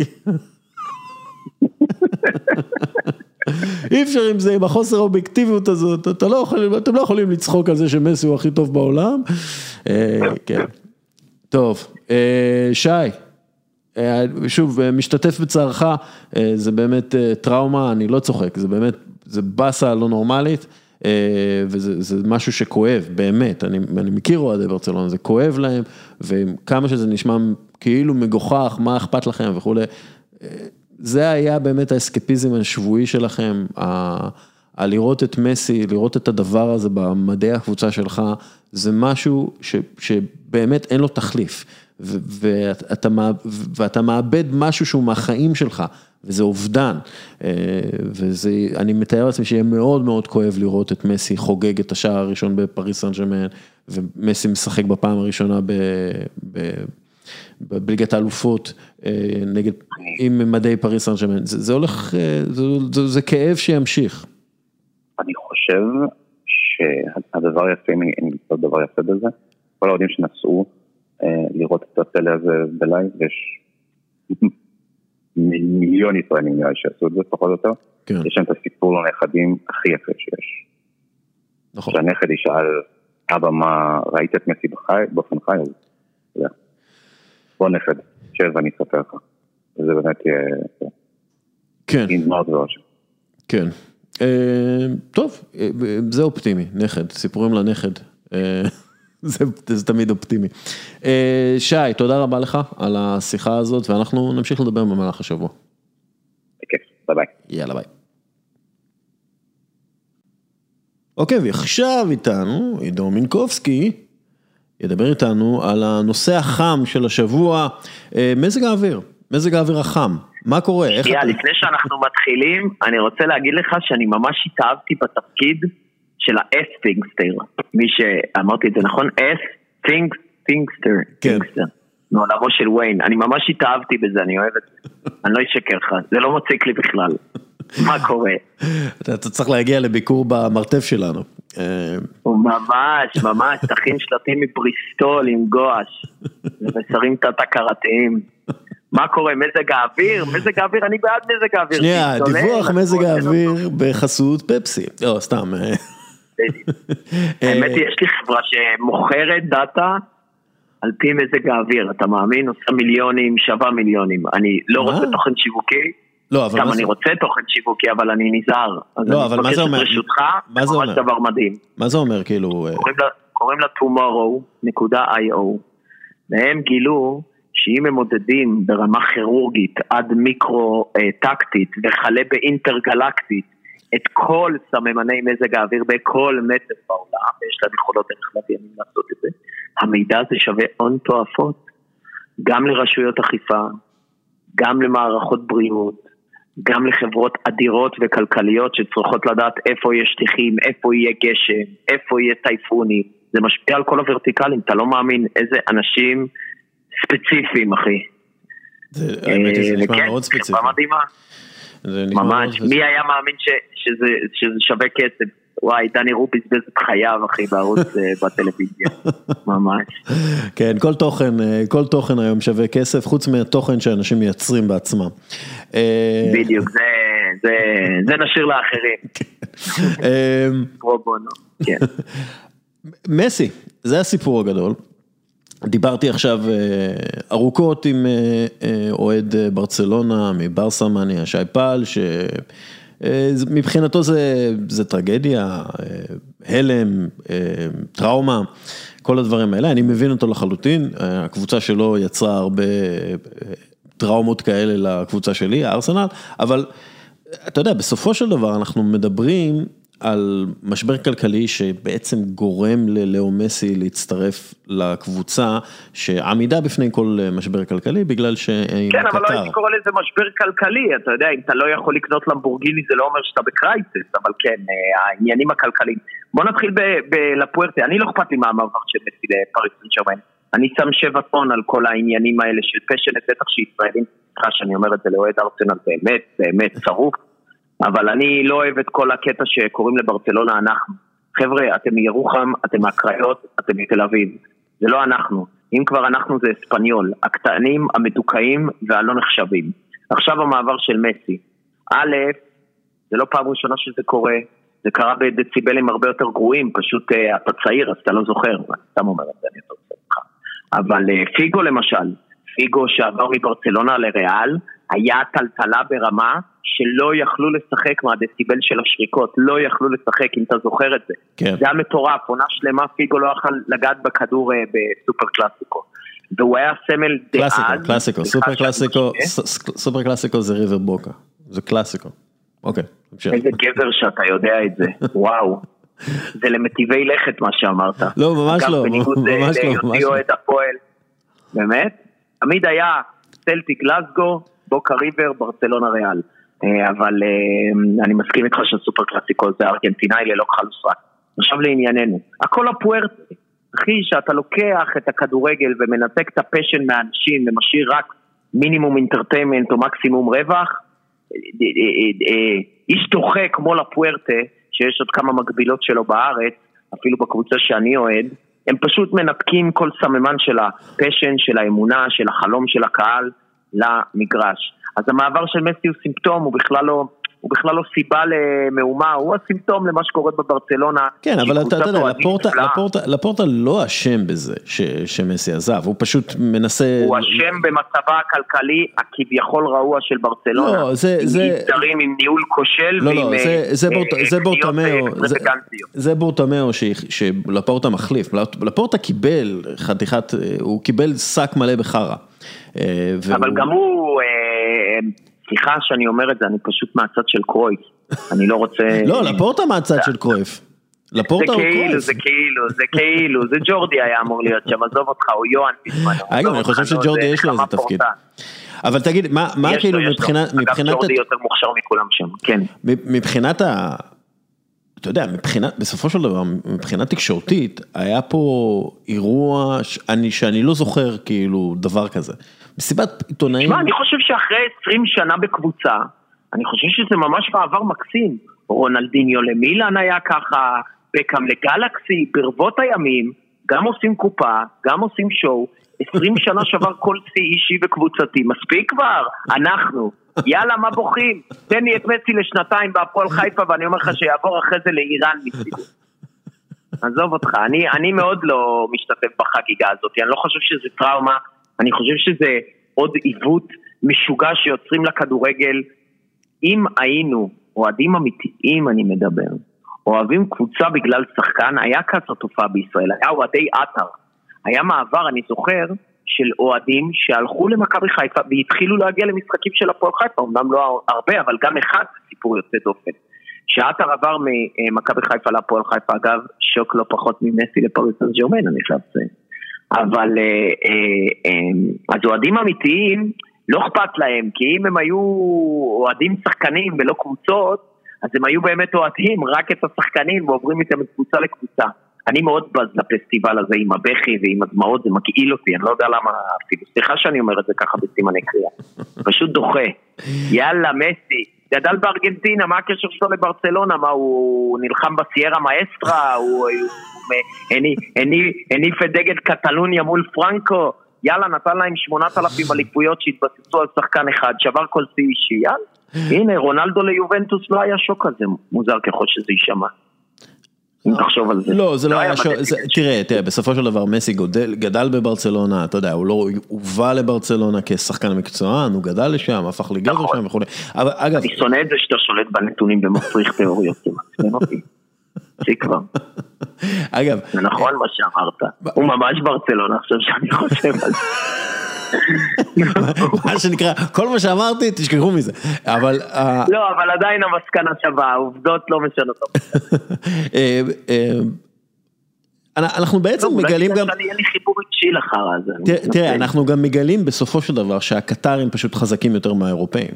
והקטרים... אגב, הכדורגל שוב הוא סימפטום, אוריאל. אני כן. חי במחוזות אחרים שהם שולטים, שהם א-ספורטיביים, שהם עסקיים, לוגיסטיים, משאבי טבע, פוליטי. אני חושב שזו המדינה שמזרה הכי הרבה ארץ ב- כן. ב- בעולם, הרבה יותר מאיראן. הכסף שלהם בלתי מוגבל והתרגול שלהם. עכשיו, זו מדינה גם שהיא כאילו מדינה שיש לה גבולות שקטות, שקטים, אין לה מלחמות. אה, יש לפחות להם, לא יש להם. יש להם, כן, יש להם בעיות, אה, אתה יודע, דיפלומטיות ומדיניות, אבל לא, אין, אבל בגלל זה כל משקל הכובד שלהם, כל התרגול המלחמתי של גולני, הם במשך עשרות שנים עם הרבה יותר כסף עשו במגזר הדיפלומטי. כן. ושם הם שולטים, אני רואה את זה. אתה רואה מתקפות לפעמים על חברות אה, ישראליות. אני לא מדבר על מוצרי ים המלח, אני מדבר על חברות רציניות, מרפאלי, מחנה ב-NSOים ועד אחרוני, עזוב מה הן עושות או לא עושות, אם זה בסדר או לא בסדר. אני מדבר על כוחות בין ישראלים למשל לקטרים, בזירה שאנחנו אמורים לשלוט, והם מסיבים נזק רב. באזרחות במרכאות זה פי מאה יותר קל להם, כי שם באמת זה כסף נטו. וכן, פריס סן ג'רמן הולכת להרוס את הכדורגל העו- העולמי, כי היום לימדו את מערכת הכדורגל להכיל גלקטיקוסים. תיזכר, פעם זה לא עבד. זידן, בקה, מקמנמן, כל האלה שעברו בבת אחת לריאל מדריד, אם אתה זוכר, בגלקטיקוס כן. הראשונים, או במכבי תל אביב אלף אלפי הבדלות עם נימני, רוסו, ברקוביץ' ועוד. זה פשוט לא. צלח, היום המערכת... מה? אבי יחיאל. אבי יחיאל היה היה לא רע, מהגלקטיקוס. היה גלקטיקוס לכל דבר ועניין, בטח. לא, אבל אגב, אני לא בטוח, אני לא בטוח, כאילו, זה, יהיה להם קשה לפי דעתי, אני חושב שיהיה להם גם קשה טקטית, אבל יהיה מעניין כן, אבל לראות את זה. תזכור שנעימר, נעימר את, אה, את, אה, את מסי למשל, זה משהו שמאוד מאוד טבעי. אדרבה, יש שם שחקנים ששיחקו לצידם ברבות הזמן, אה, בכל זאת 20 שנה של אפוס, אה, התרגול הוא, הוא אני, אתה יודע מה, אני חושב שב... זה כמו לברון ג'יימס וקליבלנד והמעברי קבוצה. בסוף יש שחקנים שהם מעבר לטקטיקה, באמת אני מאמין בזה. כן, באמת, כן, זה, מרדונה ונפולי. כן, גם מסי, אתה יודע, לא, גם מסי בברצלונה, הוא בעצם היה הטקטיקה, זה כאילו, תנו את הכדור למסי. בגלל שאנחנו מדברים עליו, אני חושב שפריס סן ג'רמן הולכת להיות רצינית מאוד, למרות שמסי, אה, אני לא יודע אם הוא רציני כמו בשנים עברו, אבל עדיין הוא פייר פאוור גרעיני. כן, אה, מה שנקרא, הוא שחקן די טוב, בסופו של דבר. לא נשאר עם אלא לאחל ההייט. לקטרים. נכון, נכון, זה, הכי מעצבן אותי. האמת היא, הוא לא villain, הוא שחקן אה, חמוד, הוא סך הכל בן אדם מתוק. אה, לא שלילי, לא סקנדלניק. אה, הוא כן, בוא נגיד שאני מעדיף את הכוכבים שלי ככה. אבל לא נותר אלא לאחל לחבר'ה מב- מברצלונה, אם הם רוצים לחזור לעניינים, להביא את יעקב הלל לספסל. לפחות גביע, לפחות גביע הם יקחו. מה, historically speaking, הוא לא שיחק ולקח אליפויות כמו מסי. אז אולי זה גם לעת זקנה יעבוד לו. יכול להיות, מה הוא עושה היום יעקב הלל? אנחנו נצטרך לבדוק את זה, זה הדבר הבא שאני תאמין או לא, הכרתי את הילדה שלו. כן, אה. הכרתי את הילדה שלה, של יעקב הלל, השושלת ממשיכה. והיא גם כן, כל, כל מי שמחתים אותה זוכה באליפות? תשמע, ניכר, ניכר יעקב הלל בה, הגלם, אבל עוד לא בדקתי עד הסוף. אוקיי, עשיתי, עשיתי בירור. מהיר. אתה יודע מה הוא עושה עכשיו? נו, אני לא מאמין שהצלחת להבין. יעקב הלל, מוסרים לי, הוא רכז אגף הספורט בעיריית לוד. ומנהל, די, כן. ומנהל בית ספר פרטי. לכדורגל, מנהל בית ספר פרטי לכדורגל בחבל מודיעין, יש לו יותר מ-150 ילדים אה, שרשומים בבית. ספר הזה. איזה תותח. כן, זה, זה, אני אוהב אה, זה old אנשים, school. שתדע לך, מה nineties, שמעבירים את הכדורגל האחרון שעוד היה אה, אורגני, מה שנקרא, ויש עוד סיכוי שזה ישרוד דור. ולא יהיה פה רק אה, כדורגל האינסטגרם, כמו ב- ב show-biz למשל. לא, יש, רק תדע לך, למשל אילן בכר, אם כבר אנחנו מדברים על מגנים אגדיים, אז אילן בכר גם כן, יש לו איזה תוכנית מצוינים כזאת, שהוא, אני ראיתי, כן, שהוא עובר מעיר לעיר, והוא בעצם עוזר לספורטאים אה, צעירים לשאוף למצוינות, והוא נותן להם כל מיני שירותים, וזה זה מגניב. כאילו, הם מה שקרה, אתה יודע, גם יעקב הלל וגם אילן בכר הם, הם חבר'ה שהוציאו את הכי הכי הכי הרבה שהם יכולים להוציא מהכישרון שלהם. 180 אחוז פוטנציאל ממומש. כן, לגמרי, לגמרי. או כמו שנאמר, חי חי חי, חי בן לולו חי, מי זה עופר טלקר, מי זה אילן בכר. זה היה השיר שלנו בלאומי. תשמע, קודם כל, אה, יפה מאוד, הגענו מברצלונה ולאו מסי ליעקב הלל ואילן בכר. אה, דבר שני, אתם, אה, איך, איך, איך, מילה אחרונה, לא מילה אחרונה, כי אנחנו נדבר על זה עוד, אבל איך הולך עם הספונסר שיפ של הפועל ירושלים, לשעבר אני הפועל חייב קטמון להגיד לך ירושלים? שזה בינתיים עושה רושם עם מחזור וחצי בגביע הטוטו, שזה אחת השקעות הפרסום על פניו הכי אמורפיות שביצעתי, ב' הכי טובות שביצעתי. כן, אתה מרגיש את ה... ממש. כן? כאילו- ממש, אוי, כדורגל זה מופלא רמת החשיפה, אני לא האמנתי למראית עיניי. ואם נגיד. היית לוק- לוקח, אה, לא יודע, ספורטאי כחסות, היית נותן חסות ל... כן, לרוכבת אבל זה אופניים. כמו ביטקוין, אתה משקיע קצת ומקבל הרבה רק אם זה עולה. כן. מסכים איתך. אם הייתי, אה, היה לי מינימום אחוז scouting, אה, אז אה, ראיתי כמה בנק הפועלים שם על לינוי האשרם, זה פחות ממני מאשר מה ששמתי על הפועל ירושלים. ואיך אומרים, הדיבידנד גדול יותר. אכן, אסף אזולאי, ראש מטה השיווק של בנק הפועלים, מבין בזה יותר ממני כנראה. גוד, יפה, תשמע, אה, זה נחמד, עוד מעט אה, מחזור ראשון, הפועל אה, ירושלים. כן, אבל מה עם המחזור השני? יש דרבי, בית של הפועל ירושלים. זה, תשמע, וואו. הם התחילו עם הדרך, דרך אגב, עזוב, אני לא רוצה לדבר על גביע הטוטו, עזוב. שכח מזה. כן, עזוב אותי, יהיה טוטו, נו. יהיה טוטו. עידו, אוריאל דסקל, איזה כיף. אה, היה כיף, אנחנו נדבר עוד, אה, זרקת פה כמה טייקים, נתת כמה טייקים, נתת לנו כמה אה, זוויות מחשבה, ואנחנו מודים לך על זה. לא, לא, לא, אוריאל, אני מודה לכם על זה. ספיק את הסזוואט? יאללה, יאללה ביי. ביי. אוקיי, וכמה מילות סיכום שלי על כל העניין הזה של פריס סן. כי בסוף, בסוף, בסוף, בסוף, בסוף, בסוף, בואו לא נשכח שכל הפרויקט של פריס סן ג'רמן הוא לא רק רמאות ספורטיבית וסימום פיננסי של קבוצת ספורט. אה, כן, אני מדבר על עבירות ה fair play הפיננסי וכולי, אלו העבירות הקטנות של קטר. כל הפרויקט של פריס סן ג'רמן הוא פרויקט להלבנת התדמית של קטר, אה, מדינה מושחתת שאחראית למותם של עשרות אלפי עובדים זרים, עבדים זרים, שעל אה, גופותיהם הנסיכות הזאת נבנתה ובונה את עצמה כרגע אה, לאירוח המונדיאל ב-2022. הם, הקטרים, רוצים להרשים את כולם עם הכסף הגדול שלהם, שמצליח להביא להם את השחקנים הכי טובים בעולם, כולל השחקן הכי טוב בעולם.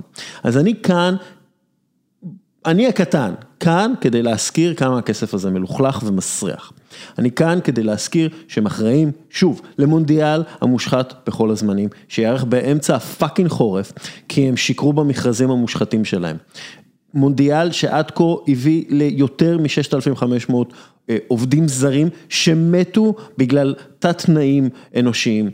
אני כאן כדי להזכיר כמה נזק הגז והנפט שלהם עשה לסביבה ולאוויר שאנחנו נושמים ולה, ולאקלים שקורסים אה, לנגד עינינו.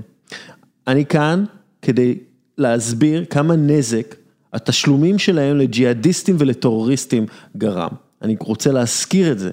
שהם מימנו פעילות של אה, טרוריסטים שירו עלינו, ירו עלינו והרגו בנו, והם מימנו את הפעילות שלהם. הם רוצים להרשים את כולם, הם רוצים שכולם יאהבו אותם, זה כל המטרה של פריס סן ג'רמן. אז אני לא מתרשם ואני לא אוהב, ואני מקווה שגם אתם לא. אה, עד כאן מילות הסיכום שלי על פריס סן ג'רמן. אה, והשבוע המאוד קשה הזה שעבר הכדורגל, אם אתה יודע, אה, יש אוהדי ריאל מדריד שחגגו, יש אוהדי ארסנל שחגגו, יש אוהדי מנצ'סטר יונייטד שחגגו, ובסופו של דבר זה שבוע שבו הכדורגל בעצם מפסיד לפרויקט ראווה קטרי, מושחת ודוחה. אז זהו, עד כאן פרק 399, כן, אנחנו עוד מעט בפרק 400. אה, אני רוצה להודות לקובי מלמד ואלעד יצחקיאן ממה יש בזה, שהגיעו ועשו לנו אה, כיף גדול, פרק שאתם יכולים לחייף בו עוד הרבה זמן.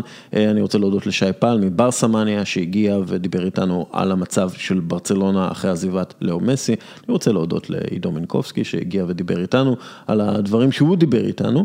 אני רוצה להודות לסולמייט שמעניקה חסות לפרק. אני רוצה להודות ל... אתר ביג דיל מקבוצת ח' י' שמעניק פירוט, סליחה, שמעניק חסות לפירוט הפרק.